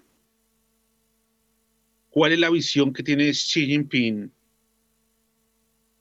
tanto política, económica como geopolítica, es supremamente importante. Nosotros estamos en una guerra fría y la mitad del mundo va a estar bajo la influencia china. Lo de Xi no es comunismo de Mao Zedong, tampoco es la reforma de Deng Xiaoping. Lo de Xi es una reivindicación de la China imperial. Y eso es nuevo. Es una China que no se doblega a Occidente. Es una China que quiere ser grande. Es una China que quiere competir con tecnología y hoy muestra un pulso gigantesco en el tema de los semiconductores y en el tema de la energía. ¿Cómo China va a llegar ahí? Es una gran pregunta. Es una China que no acepta cuestionamientos, porque el mayor emprendedor de China, Jack Ma de Alibaba, pagó por cuestionar el regulador en China hay mucha oscuridad sobre la información, o sea, es difícil saber cuál es esa visión, es difícil saber cómo va a cambiar de modelo económico China, porque China necesita urgentemente cambiar de modelo económico. Ahora, algo que está dentro de la idiosincrasia china es aceptar el cambio, es asumir las reformas y la transformación y no procrastinarlas, que no está en la idiosincrasia latinoamericana, porque siempre pasamos la bola, pasamos la bola y nadie responde cómo alcanzamos la productividad. China sí está dispuesto a pagar un poco de estrés, de sufrimiento y defaults por cambiar el modelo económico a una economía de alta tecnología y de consumo interno y no solo depender de las exportaciones. Entonces, es supremamente importante entender cómo piensa Xi y cómo piensa ejecutar su plan y cuál es su plan. Siete de la mañana y 17 minutos. Oiga, Héctor Mario, hasta actualizamos entonces el comportamiento del, del petróleo, sí señor, porque sigue al alza 0,44% el Brent a 90 dólares con 33 centavos el barril y el WTI se recupera a esta hora 0,93% y ya llega a 83 dólares con 59 centavos el barril. Mil gracias, don Juan Sebastián. Siete y 18 minutos. Tenemos un invitado muy especial a esta hora. Se trata de Jason Pitcock, ese gestor de inversiones del equipo de renta variable asiática de Jupiter Asset Management. Em, visita Colombia y vamos a hablar de temitas interesantes que están ocurriendo precisamente en Asia, centrándonos en el resto de Asia que es su tenor sin China. Y em, hay que recordar, bueno, no hay que recordar, sino eh, eh, Jupiter eh, Fund Management fue creado en el 85 por John Duffield, eh, tiene sede en el Reino Unido, es un grupo de gestión de fondos que gestiona inversiones en acciones y bonos para inversores privados e institucionales. Y Jason, como ya dijimos, es el gestor de inversiones del equipo asiático, pero trabajó antes en Newton eh, para Asia, fue el responsable de la selección de acciones y asignación de activos asiáticos también para BP Pension Fund y también eh, comenzó su carrera eh, en el grupo de la región Asia-Pacífico, excepto Japón, para Henderson. Eh, nos va a apoyar, porque obviamente mi inglés pereirano no alcanza para más, Susana García en la traducción. Susana, bienvenida a Primera Página Radio. Muchísimas gracias, gracias por la introducción y encantados de estar aquí con vosotros esta mañana. Mil gracias, Susana, por la compañía. Vamos entonces con Jason. Eh, vamos a mirar varias cosas. Empecemos, em, empecemos con Japón. La primera pregunta es, es esa. El Banco Central de Japón se ha distinguido de los demás bancos centrales en llevar una política relajada eh, de manejo de tipos y, diferente a los demás bancos. Y mm, pese a ello, eh, eh, Japón ha sido golpeado también por todo lo que está sucediendo en la coyuntura del mundo y creo que está el yen sufriendo su peor golpe frente al dólar en los últimos 20 años. ¿Cómo está esta situación? Uh, muchas gracias. Uh, Jason, we, we're going to talk about Japan. They have a question about Japan. Uh, still, they have been very relaxed in the politics and the interest rates, and it's completely different to other central banks. But still, Japan has been affected, and the yen is suffering against the dollar. How do you see uh, the politics in, in Japan? And, um, if you can maybe give us some color. Hello, everyone. Thanks, uh, Susanna. So, um, Japan are in a difficult situation because of the extent of the debt that they have. Um, and I think the, the, the, JGBs need to be bought by the Bank of Japan because uh, domestic savers probably won't be able to buy enough of them in the future. So, Japan has, as well as massive debt, massive deficits. Um, I think that's why they're loath to increase interest rates uh, more than they have done. Thank you. Um, Quería preguntaros si necesitáis la traducción de parte de, eh, del inglés también al español. De una vez, Susana. De una vez, vale.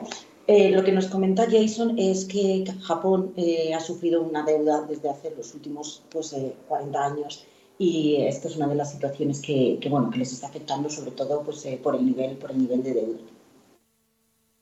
Um, so if inflation does pick up, some people in Japan will be happy to see that, but, but of course it could get out of hand uh, and then, then they will be um, in a bit of trouble. So um, we, we have to wait and see. Si la, inflación eh, sube en Japón, eh, pues mucha gente se alegraría de, pues de estos datos nuevos de inflación, pero aún así, con una inflación alta en Japón ahora mismo, eh, tendrían bastantes problemas, así que tendremos que esperar para ver. Y Jason, precisamente ese es el contrasentido. La inflación está golpeando todos los rincones del mundo, incluido Japón. ¿Por qué esa política diferente? So this is what where actually we we're talking about that the inflation is just uh, picking up in everywhere in the world. Uh, so why does a completely why do they have a completely different policy? Well, they have looser monetary policy because they have a bigger debt problem than many other countries. And so far, inflation hasn't picked up as fast as elsewhere. But if it does pick up, um, then, then they're going to face a difficult problem. Um, porque bueno, ellos han relajado también su política eh, con respecto a, a, a, la inflación y aunque ha subido, eh, es cierto que también ha subido en, en, Japón como en el resto de los sitios, no ha subido tanto eh, como, como en el resto del mundo. y Jason piensa que si sube eh, van a tener bastantes eh, problemas graves. I think um, if, if, the currency were to weaken more, um, then then probably they would be forced to tighten monetary policy to try and protect the currency. They wouldn't want it to become a, a vicious circle and get out of control. Si la moneda se debilita, entonces van a tener que tomar otras medidas eh, de nuevo. Eh, con respecto a su política eh, monetaria y, y, ahí, bueno, y ahí pues entonces tendrán que ser medidas drásticas para, pues, para prevenir eh, pues, ese, nivel, ese nivel de inflación y de debilitamiento de la moneda. Eh, Jason, precisamente en septiembre el gobierno japonés tuvo que intervenir eh, el mercado de divisas y la especulación de las últimas horas es que va a tener que volver a hacerlo y como usted bien decía, eh, eh, que eso, ¿por qué no ha mejorado el comportamiento del yen frente al dólar? In, in, September, the government intervened uh, in, the, in the monetary uh, policies. So I think that they, we, we wonder why this has not improved the strong strength uh, of the yen uh, versus the other currencies. Okay. I, I think even with, sorry, uh, even with the expectation that they will intervene uh, again soon. Yeah, we should probably point out that I invest in Asia Pacific excluding Japan. So I'm, I'm not an expert on Japan. I, I you know, I, I, look at it to a degree, but, but not closely. So that's probably too specific question for me. Yeah. Sí, quería, bueno, eh, quería aclarar que eh, yo soy gestor de un fondo de renta variable asiática excluyendo Japón, así que aunque lo tengo eh, bueno, sí que entiendo la, la dinámica de Japón, eh, no lo veo tan, eh, tan de cerca. Listo, eh, entendido totalmente. Bueno, eh, Jason, eh, muchos son los factores que están pesando sobre el tema inflacionario de la coyuntura que está provocando una eh, volatilidad mundial. Em, materias primas, eh, escasez, petróleo, valor de mm, activos energéticos y demás. Pero mm, eh, hay críticas también a que las políticas agresivas eh, hawk, eh, hawkish, perdón, de, de, los bancos centrales están contribuyendo también a fortalecer el dólar y a crear la ola inflacionaria. ¿Él piensa lo mismo? Okay, um, Jason, so we, we're talking about inflation. So we just see that uh, uh, volatility in commodities, oil, energy. Um, there are some critics of the very aggressive hawkish policies from the central banks are contributing uh, to um, to strengthen the dollar and, and, and, also to the to the levels of inflation that we see now. How yeah. do you see this? I think the central banks were very slow to increase interest rates. So if, if we were to criticise central banks, it would be that they didn't raise interest rates enough, early enough. And I do think they need to raise rates uh, further. Um, yo pienso que los eh, bancos centrales han estado, han, han estado muy lentos y, y tarde en, en, incrementar los interest rates, o sea, los, los tipos de interés, eh, ya que deberían haberlo con, contemplado eh, bastante antes de, bueno, pues de lo que lo están ahora, de lo que lo están ahora haciendo. Um, so we, we expect, for example, the US Fed to raise rates by another 75 basis points in November and December. Then probably in the new year they move to 50, and then after that maybe 25s. But I think until the spring they will be raising interest rates because they want inflation to at least uh, get closer to their 2% target. Eh, creo que, la, que, que, veremos que la Fed va a estar subiendo tipos eh, 75 puntos básicos en noviembre y también en diciembre. Veremos también probablemente para, para nuevo, para año nuevo, eh, las subidas de 50 eh, eh, puntos básicos y seguidas de, de, subidas de 25 puntos básicos. Eh, no será hasta después de, de primavera probablemente que, que, no, pues que no haya estas subidas eh, para poder conseguir el, el, bueno, el objetivo que tienen de, de 2%. There are uh, uh, some inflationary forces that lag, such as wage inflation, with a lot of people only getting their salaries increased once a year. Um, So we do think inflation will hold up for the next few months. But as we go through 2023, we do think inflation will come down.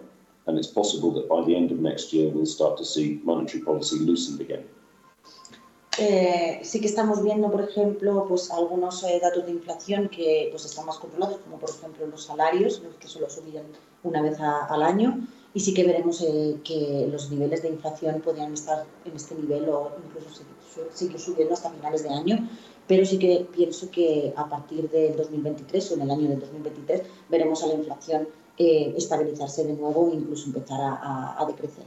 So from an investment point of view, the two things that we're very focused on is owning businesses that have pricing power, where we're confident that they can pass on their cost increases in the form of higher prices to their own customers. And of course, we need to own businesses that have strong balance sheets to get them through this period of higher credit costs. Nosotros desde, desde, desde, un, desde un punto de vista de, de inversiones, con estos eh, niveles de inflación, nos centramos en, en negocios que, que, tienen mucho poder de, de, bueno, de precio, de controlar precio, eh, y también eh, en, en, negocios que tienen unas fuertes hojas de, hojas de balance. And we're finding in Asia that the rising dollar, rising inflation, rising interest rates is not having as devastating an impact as in previous cycles. So we're, we're much more comfortable with investing uh, in Asia, but we are very much thinking about which sectors and which countries. For example, we, we like investing in, in Australia. Eh, nosotros invirtiendo en, en Asia, uh, aunque estamos viendo eh, pues esta, este fortalecimiento del dólar, la subida de la inflación y también de los tipos de interés, no nos preocupa demasiado porque no estamos viendo que tiene un efecto devastador en, en el continente de Asia, por eso nos sentimos más cómodos, más cómodos ahí. También eh, lo que estamos viendo es eh, pues en qué sectores, por ejemplo, en este caso, eh, pues merece la pena, merece la pena invertir. You mentioned, you mentioned the increase in energy prices. Um, gas prices have gone up a lot more than oil, and Australia is a big exporter of gas, and so its terms of trade have improved this year with a much higher current account surplus. Dentro de uno de los países que nos, nos sentimos muy cómodos, que vemos oportunidades, es en Australia. Eh, en este caso, por ejemplo, has mencionado antes eh, pues la subida de, de precios de, de, la energía. Nosotros pensamos que ha habido más subida también de, del gas y Australia, por ejemplo, es uno de los exportadores más grandes de gas entonces es donde vemos que ahí podemos encontrar también oportunidades. Eh, estamos hablando con Jason Peacock, es el gestor de inversiones del equipo de renta variable de Jupiter Asset Management. Eh, en las últimas horas, eh, BlackRock eh, advirtió que eh, ante la recesión que viene y la difícil coyuntura que está viviendo el mundo, no hay activos refugios que en otrora servían para estas coyunturas. Uno nota la ausencia del oro eh, y de, eh, los bonos están eh, en unos niveles demasiado altos. ¿Qué hacer en esa coyuntura? Okay, uh, so during the last hours, um, BlackRock mentioned that with this recession coming and with the prices that we see now, there are no safe havens to protect us uh, until this, uh, you know, market environment. Um, what do you think about it? What do you find safe havens? Well, of course, equities have been moving a lot this year already in anticipation of a growth slowdown or even a recession. So, of course, you, you can't describe many things as safe havens, but we are starting to find a lot of equities good value now, even if we anticipate that their earnings will fall next year, because we think on a three year view uh, that the, the the PE, the, the, the price, the valuation is very attractive, and, and we're still getting attractive dividend yields from these businesses because they have strong balance sheets. Uh, es difícil encontrar, es difícil hablar ahora mismo de, pues, eh, de eh, dónde podemos protegernos, pero, no, pero sí que encuentro que en las, eh, en las equities, en la, en la, renta variable, si encontramos acciones que ya se han movido eh, de esta manera, viendo pues, los niveles de inflación. Eh, encontramos que sí que hay muchas acciones con un muy buen, eh, una muy buena valoración eh, en este momento y que incluso han anticipado pues, pues sus, sus, beneficios y aunque veamos que puede ser que los beneficios el próximo día no son tan buenos como esperamos, sí que tenemos un, una buena previsión de que lo van a ser dentro de los próximos tres años. Sobre todo también yo busco empresas que puedan pagar pues unos, unos buenos dividendos. Five key markets in the region are Australia, Singapore, India, Taiwan, and South Korea. Eh, yo prefiero eh, cinco, cinco, países en mi región donde veo que puedo encontrar estas empresas con, que pagan dividendos y que tienen unas fuertes hojas de balance, que serían Australia, Singapur, India, Taiwán y, y, y Corea del Sur. And we're finding businesses in these five markets that we think do have strong balance sheets, do have good valuations um, and do have pricing power that on a three to five year view look very attractive to us. Y aquí en estos cinco países es donde encuentro, encuentro acciones eh, que, como he comentado antes, tienen fuertes hojas de balance, tienen un poder de negociación y pagan dividendos. But we remain underweight Southeast Asia outside of Singapore, and currently we have no investments in mainland China. Pero nosotros ahora mismo no tenemos acciones, estamos por debajo de las acciones del benchmark en la parte del sureste asiático y a día de hoy tenemos cero exposición, o sea, cero eh, acciones en, China. Así es. Eh, más temprano, nuestro otro analista invitado desde Santa Catarina, en Brasil, Guillermo Valencia de MacroWise, precisamente señalaba eso acciones incluso estadounidenses tienen un muy buen precio en esta coyuntura. Guillermo, veo que tiene la mano arriba. ¿Tiene alguna pregunta? Uh, yes. Hi, Jason. How are you doing? Hey. Jason, it seems that we are in a kind of very interesting global macro environment. We see a rewiring of global supply chains, and it seems that it's very interesting for many Asian companies. What is your take on that? Yes, absolutely. Uh, supply chain management is absolutely vital. Uh, the third largest holding in my portfolio is a company called Hon Hai, which is also known as Foxconn. They have annual sales of over $200 billion. Uh, half of their revenues come from Apple. And their great skill is supply chain management. So it's assembling components and materials from lots of different places, bringing them together, and then manufacturing product, products to other people's design. We think Asia Asian businesses are actually very, very good in this respect. Um, clearly, with uh, energy, there have been supply problems with gas and other forms of energy re- reaching Europe, but that hasn't been a problem to the same degree uh, in Asia this year. Um, so we, you know, we'll, we'll suffer a slowdown because of lower growth in Europe and probably the US next year. But in my view, investors have to understand that every now and then they will face bear markets, just as farmers have to understand that every now and then uh, they will see bad harvests.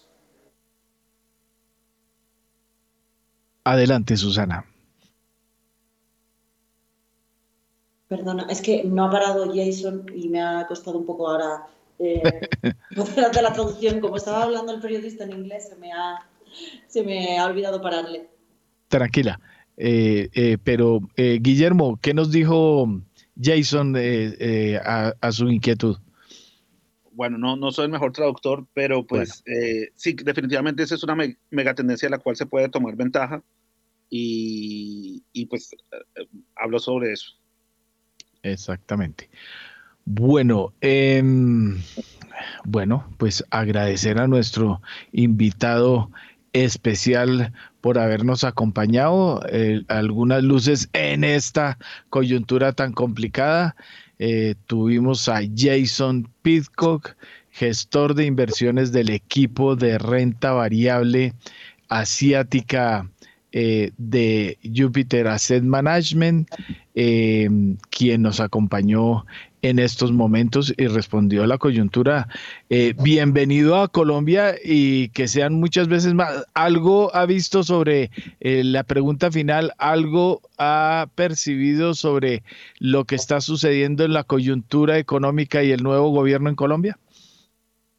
Well, thank you, Jason, for being here with us today. Welcome to Colombia. And then also maybe the last question is like, have you have you um, seen anything there? Colombian uh, politics and the economic uh, policy in the well, during the, your stay in Colombia or something that you wanna you wanna share with us? Well, gracias. It's been a real pleasure. Um, I think Colombia has got so much going for it, particularly because it's a net exporter of soft commodities, agricultural products, many of which are staples, such as coffee. So when the coffee price does go up, you know, people in supermarkets around the world grumble, but they still buy buy it. Eh, bueno, lo único que puedo ver de Colombia también es que es un, bueno, pues es un exportador, ¿no? Eh, sobre todo commodities también, como lo que decía ahora mismo eh, Jason, pues de parte también de agricultura, por ejemplo, como el, el, café, en este caso, que, bueno, aunque los precios de café puedan subir a nivel global, a pesar de, de, pues de, la subida de precios, es, es, un bien que la gente sigue, sigue consumiendo. So uh, I think within South America, uh, Colombia is one of the better placed uh, countries in the current environment, but also longer term. And uh, it's, it's, it's been a real pleasure here uh, and seeing Bogota as a thriving city. Eh, de todo South America, eh, yo pienso que Colombia es uno de los mejores países en los que están en una mejor, en una mejor posición ahora mismo. Y, y bueno, y he pasado muy, muy, buen, eh, muy buen tiempo, muy buena estancia aquí en Bogotá. Eh, muchas gracias. Muy bien, 7 de la mañana y 39 minutos. Jason, Susana, muchas gracias por haber estado con nosotros en esta emisión de Primera Página Radio y siempre bienvenidos a Javerian Estéreo y por supuesto, bienvenidos a Colombia. Pues muchísimas gracias, muchas gracias a todos vosotros, que tengáis buen día. Muchas gracias. Ok, Jason, thank you so much. Pues ya son las 7 de la mañana y 39 minutos y en otras noticias en Estados Unidos salieron datos de inicios de viviendas que fueron de 1.439 millones de unidades en septiembre de este año. Cabe recordar que en agosto el dato oficial fue de 1.566 millones de unidades y para septiembre los analistas del mercado esperaban una cifra de 1.475 millones de unidades. Recordamos entonces este miércoles el Departamento de Comercio de los Estados Unidos dio a conocer el dato de los inicios de vivienda durante septiembre, Héctor Mario, cuyo dato oficial fue de 1.439 millones de unidades. 7 y 40 minutos. Mil gracias, don Juan Sebastián. Pues de pronto tratemos de recoger algo de lo que dijo Jason. Eh, Catalina, ¿algún comentario de la coyuntura internacional desde Asia, excepto China, sobre lo que está sucediendo? Sí, tal vez yo, yo recogería, digamos, esos mercados con altísimo potencial. India, cómo se ha beneficiado de la coyuntura, eh, países también como Singapur. Eh, entonces, pues también hay oportunidades de diversificación en otras latitudes eh, en Asia, donde, pues, sin lugar a dudas, hay empresas muy sólidas, digamos que tanto en acciones como en bonos se pueden recoger esas oportunidades y pues eso es una forma de navegar la volatilidad, diversificando y buscando aquellas regiones eh, con fundamentales, eh, digamos, más sólidos que puedan contrarrestar un poco otras regiones eh, que se van a ver mm, en mayor medida impactadas pues, por la crisis energética y por la recesión global. Mil gracias, Catalina Tobón de Escandia. Nelson Vera, ahí vio el, eh, al menos la óptica o la lupa desde otro lugar del mundo sobre lo que está sucediendo. Nelson Vera se nos voló. No, ya, ahí entró. la aplicación. Tranquilo. No, sí, totalmente, totalmente de acuerdo y simplemente añadiría lo siguiente en ese esfuerzo de diversificación de las cadenas de oferta de las cadenas de suministro, ¿cierto? Diversificar desde China, ahora que estábamos hablando de China, tiene varias razones de peso desde los fundamentales económicos. Y es que así sea China, ah, el nuevo, digámoslo, gigante macroeconómico tiene serios desafíos tiene uno, número uno, un tema demográfico muy complicado de ya un eventual decrecimiento en su fuerza laboral. Tiene ya presiones sustanciales al alza en su salario mínimo. Y tiene también fuertes desbalances, tanto en burbujas hipotecarias, pero no solamente en inversión en edificaciones, sino en múltiples fuentes de inversión, tiene burbujas en el mercado crediticio, elevado apalancamiento tanto público como privado. Esto para decir que cuando el consenso comienza a ser excesivamente uh, prevalente en una dirección sobre el inflamiento de China, yo no quisiera minimizar esos eh, grandes desafíos que tiene, que, tiene, que tiene China, ¿cierto? Y eh, cuando usted le suma el agravante de tener uh, un partido comunista, como bien lo decía uh, Guillermo, que tampoco tiene las mejores uh, fuentes de información y políticas públicas, comenzando por los temas de salubridad del COVID-19. Entonces, eso, eso en, en, primer lugar. Y pues ello redunda entonces en esas oportunidades que nos estaba diciendo su invitado especial en múltiples geografías. Él nos hablaba de eh, empresas que se han robado los negocios que otrora tenían los proveedores de Apple, la famosa empresa que él mencionaba, Foxconn, que fue tan sonada en los últimos, en los últimos años. Y yo quisiera entonces aterrizar ese tema a Colombia en los frentes de competitividad.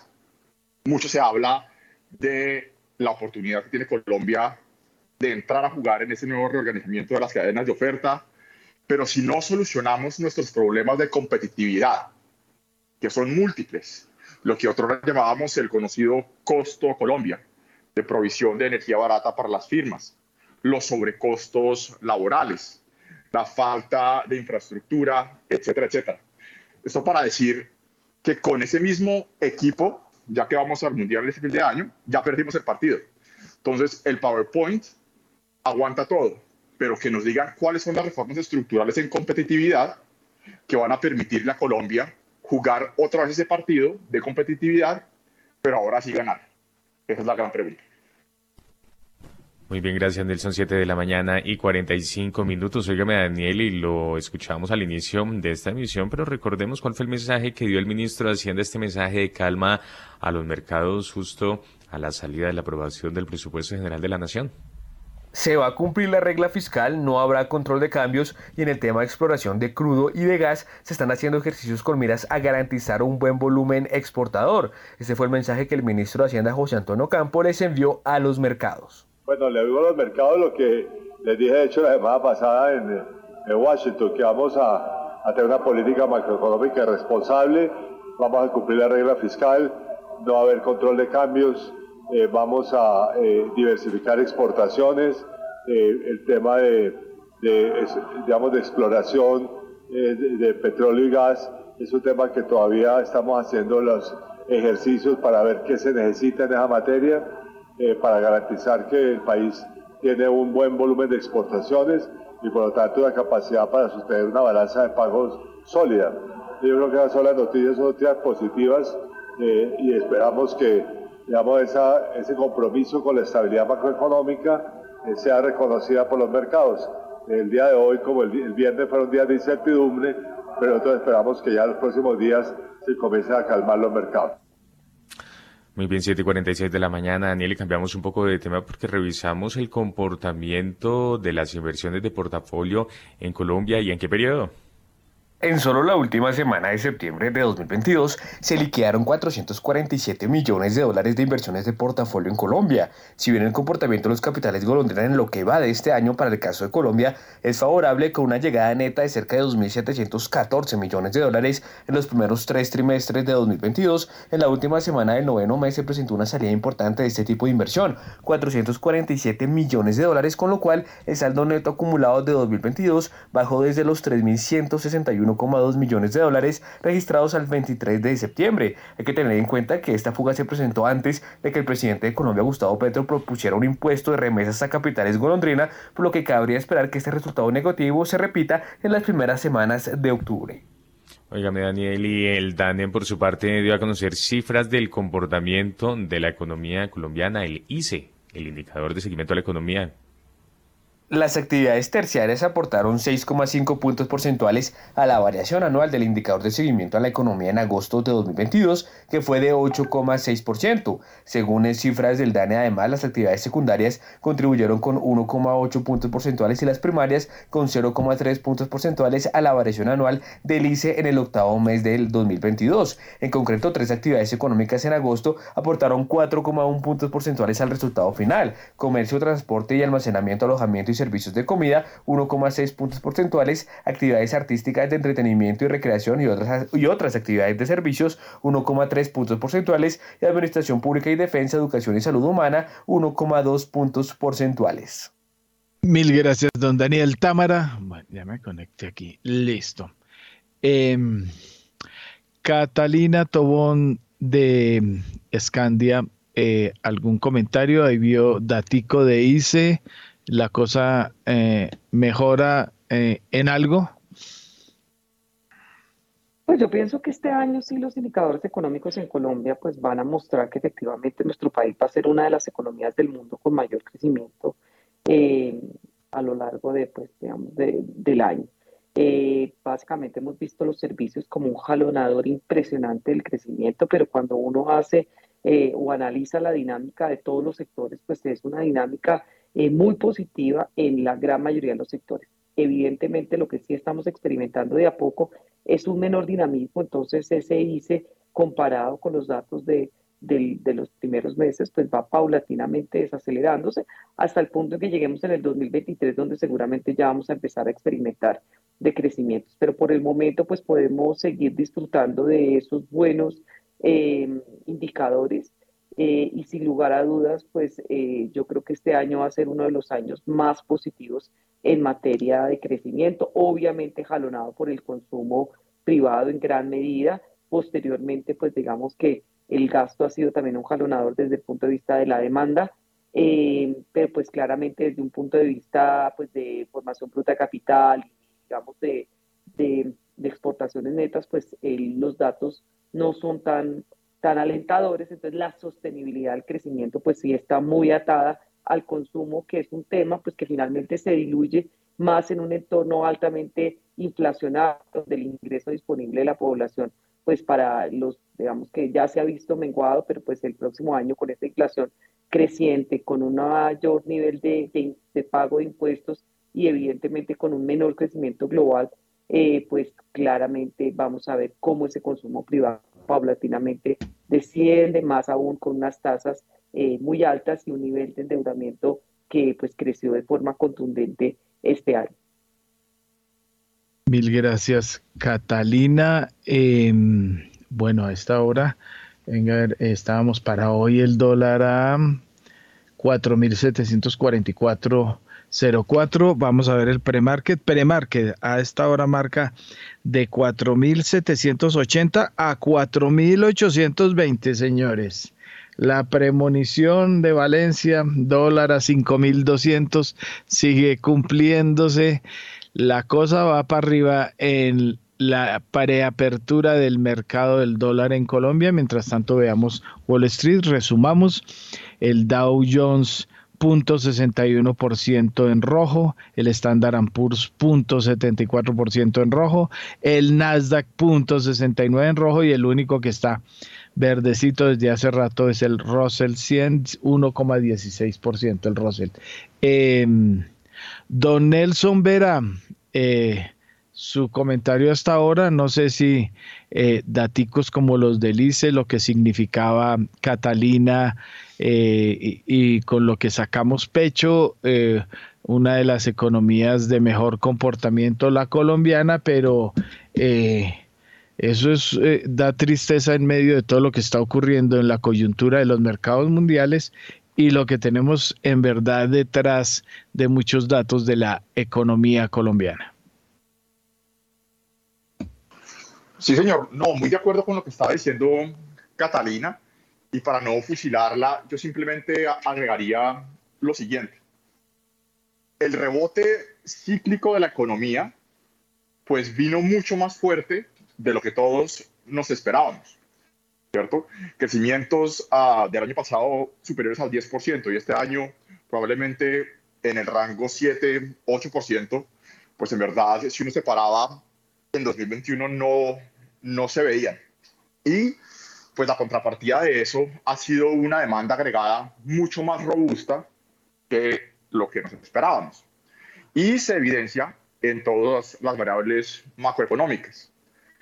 La ampliación del déficit de cuenta corriente, eh, el estímulo fiscal que se vio en la ampliación del déficit y ex post, ex post la política, el impulso a la política eh, monetaria que eh, fue evidentemente expansiva y uh, acertadamente expansiva.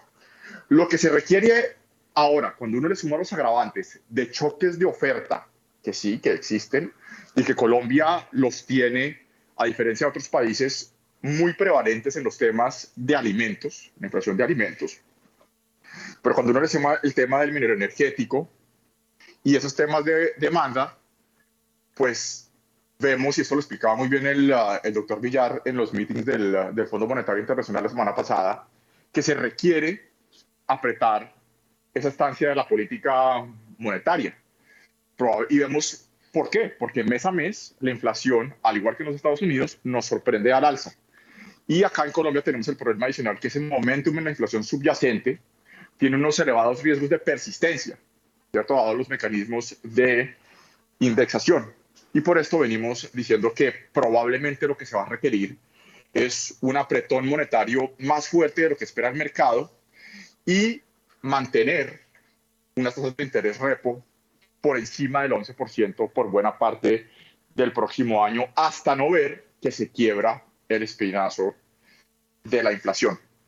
Esto para contrarrestar a lo que se ha venido discutiendo en las últimas semanas sobre cómo la tasa de interés no es el, eh, la herramienta indicada. repito, choques de oferta sí hay, pero no son choques de oferta transitorios. Son choques de oferta cuasi permanentes en la medida en que se comunican entre múltiples mercados y se riegan incluso a la inflación subyacente.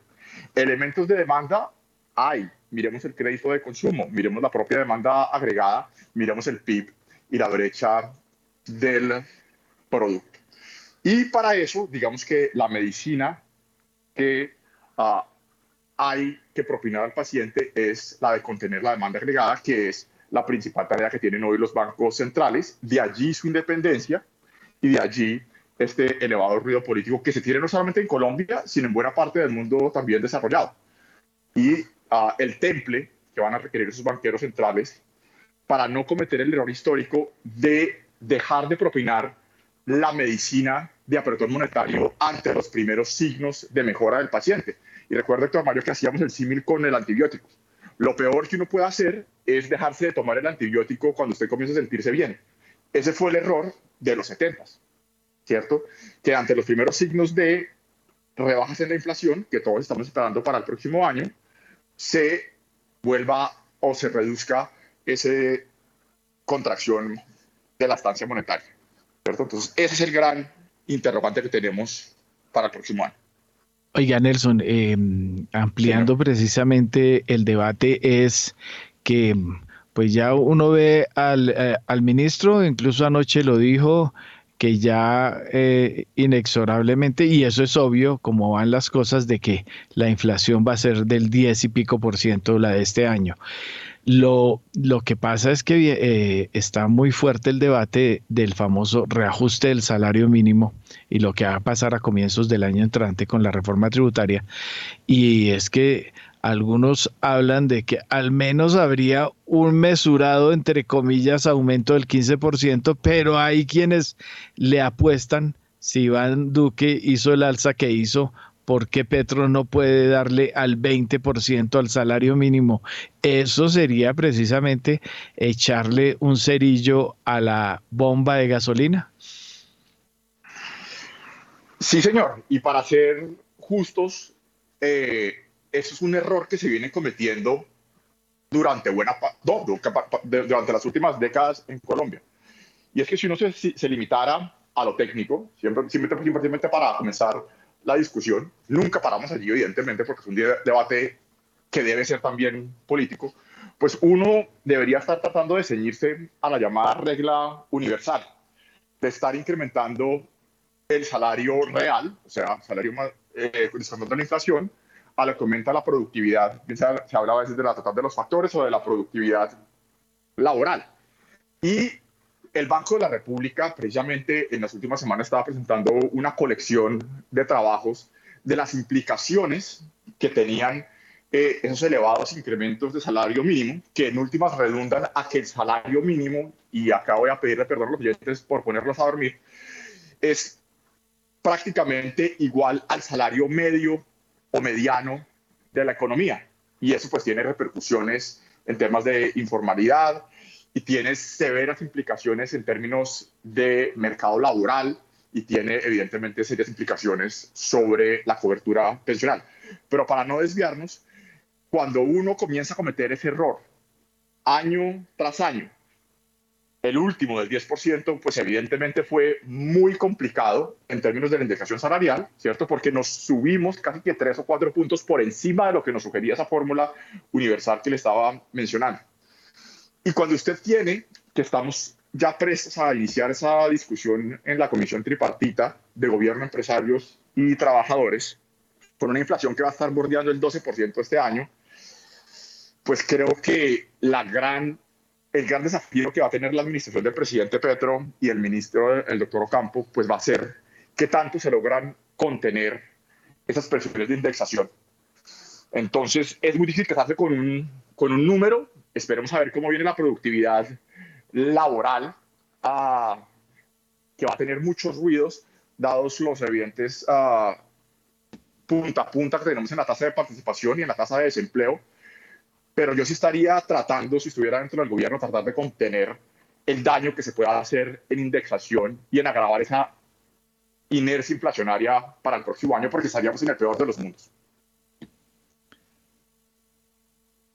Muy bien, gracias Nelson. 7 de la mañana y 59 minutos. Hasta ahora hacemos una pausa comercial en primera página radio y ya regresamos con más información y análisis. 8 en punto.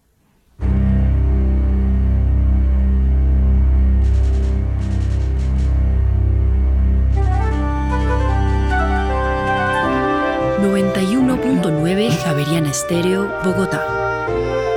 HJKZ. 45 años. Sin fronteras.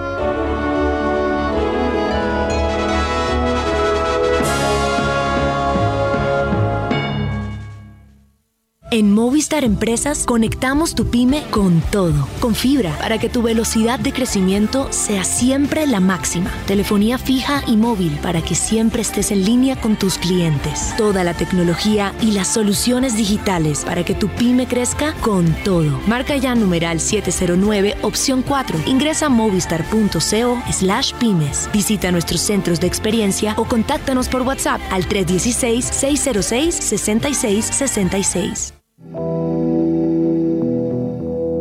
En los rincones más remotos del territorio nacional hay personas cuya vida ha seguido adelante, pese a que el conflicto armado las afectó en el pasado. 50 vidas, una serie radial de la Coalición Internacional de Sitios de Conciencia y Javeriana Estéreo. De lunes a viernes a las 12 del mediodía y al finalizar Bitácora, disponible en javerianaestereo.com.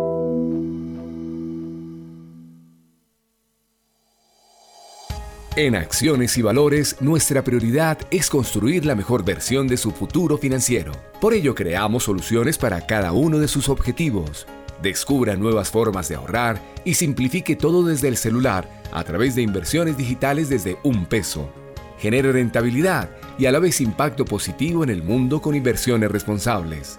Construya su plan de inversión personalizado con asesoría exclusiva y especializada Optimice el manejo de recursos de su empresa por medio de soluciones de tesorería. Realice envíos y pagos internacionales seguros de la mano de nuestro aliado Western Union. Es momento de crear metas juntos. Conozca la mejor forma de hacerlo. Contáctenos en www.axivalores.com o al WhatsApp 323-236-5222, vigilado y regulado por la Superintendencia Financiera de Colombia.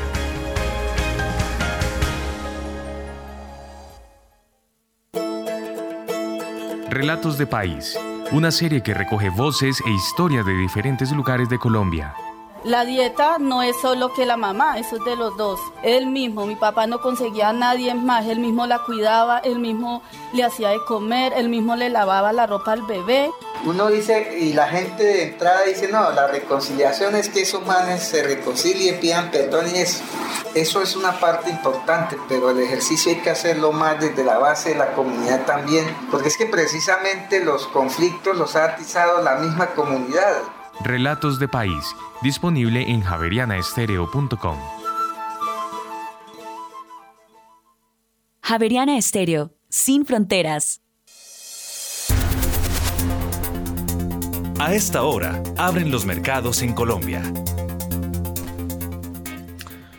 A las 8 de la mañana y 3 minutos y mucha atención porque el dólar abrió este miércoles en 4.800 pesos, sube 37 pesos con 90 centavos frente a su cierre de ayer que fue 4.762 pesos con 10 centavos. Reiteramos entonces, dato de apertura Héctor Mario, 4.800 pesos, sube 37 pesos con 90 centavos frente a su cierre de ayer.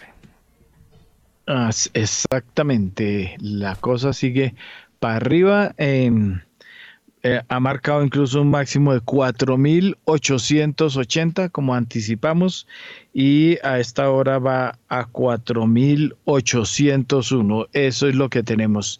Em, Catalina, su comentario a las 8 y 4 minutos de la mañana. Salió Héctor. Ah, salió. Bueno, ya sé. Nelson también. Bueno, ya y dicen por aquí, ya no hay analistas, obviamente. Bueno, eh, 8 y 4 minutos, don Juan Sebastián. ¿Y Varela que nunca apareció? Sí, señor, allí está. Ah, yo ya iba a hablar mal de él, ¿no? Bueno, oigan, eh, como lo habíamos dicho, y eso se preveía después de la revocatoria de la sanción por la Contraloría de Bogotá a Ricardo Bonilla, el exsecretario de Hacienda de la Administración en la Alcaldía de Bogotá, eh, eh, de Gustavo Petro, acaba de ser nombrado nuevo director de FINDETER. FINDETER, ahí aparece Ricardo Bonilla como se preveía y como habíamos dicho, así va a suceder. Acaba de ser, eh, acaba de ser ratificado como nuevo director de FINDETER y hay otra noticia fresca también a estas alturas. Em, Casino Group acaba de proponer a Guillaume Michalox. No, si, si, mi, si mi inglés pereirano es malo, imagínense mi francés. Guillaume Machulox, nuevo integrante de la Junta Directiva de Éxito en la asamblea que será eh, realizada el próximo 25 de octubre. Es asesor externo del Comité de Negocios e Inversión de Almacenes Éxito y es el director de Estrategia y Fusiones y Adquisiciones de Latinoamérica en Casino Group desde 2019. Esa es otra de las noticias frescas.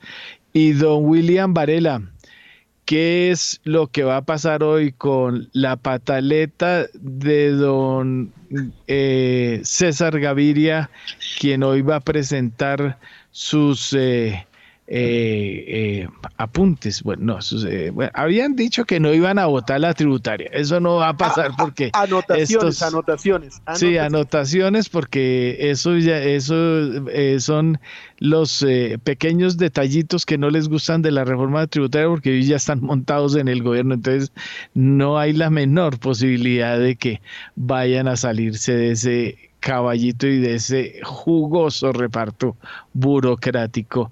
Cuéntenos la historia.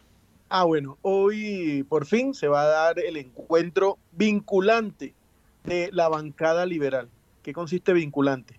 Vinculante consiste que todos los que asistan hoy, senadores y representantes, al encuentro con César Gaviria, tienen que respetar lo que se decide en votación. Si las mayorías deciden que van a votar la tributaria, pues pierde Gaviria y todos van y votan la tributaria. Si no ganan eh, los congresistas que apoyan la tributaria y gana César Gaviria, entonces todos tendrán que ir mañana a votar en contra de la tributaria. Bueno, esperemos a ver qué pasa, que todo es cambiante. Eh, Gaviria les va a leer un documento que les mandó previamente a ellos y sus asesores para que estuvieran listos en la reunión. La reunión iba a ser ayer a las seis de la tarde en su apartamento. Después dijeron, no, vamos a hacerla acá en el Capitolio porque estamos votando el presupuesto. Y al final, como se enredaron con el presupuesto, la aplazaron para hoy en un hotel cerquita al Capitolio a las 12 del día. El documento es de 17 páginas, habla de 11 puntos que para César Gaviria, como él lo llama en sus anotaciones, es bastante difícil de aprobar. Primero, personas naturales.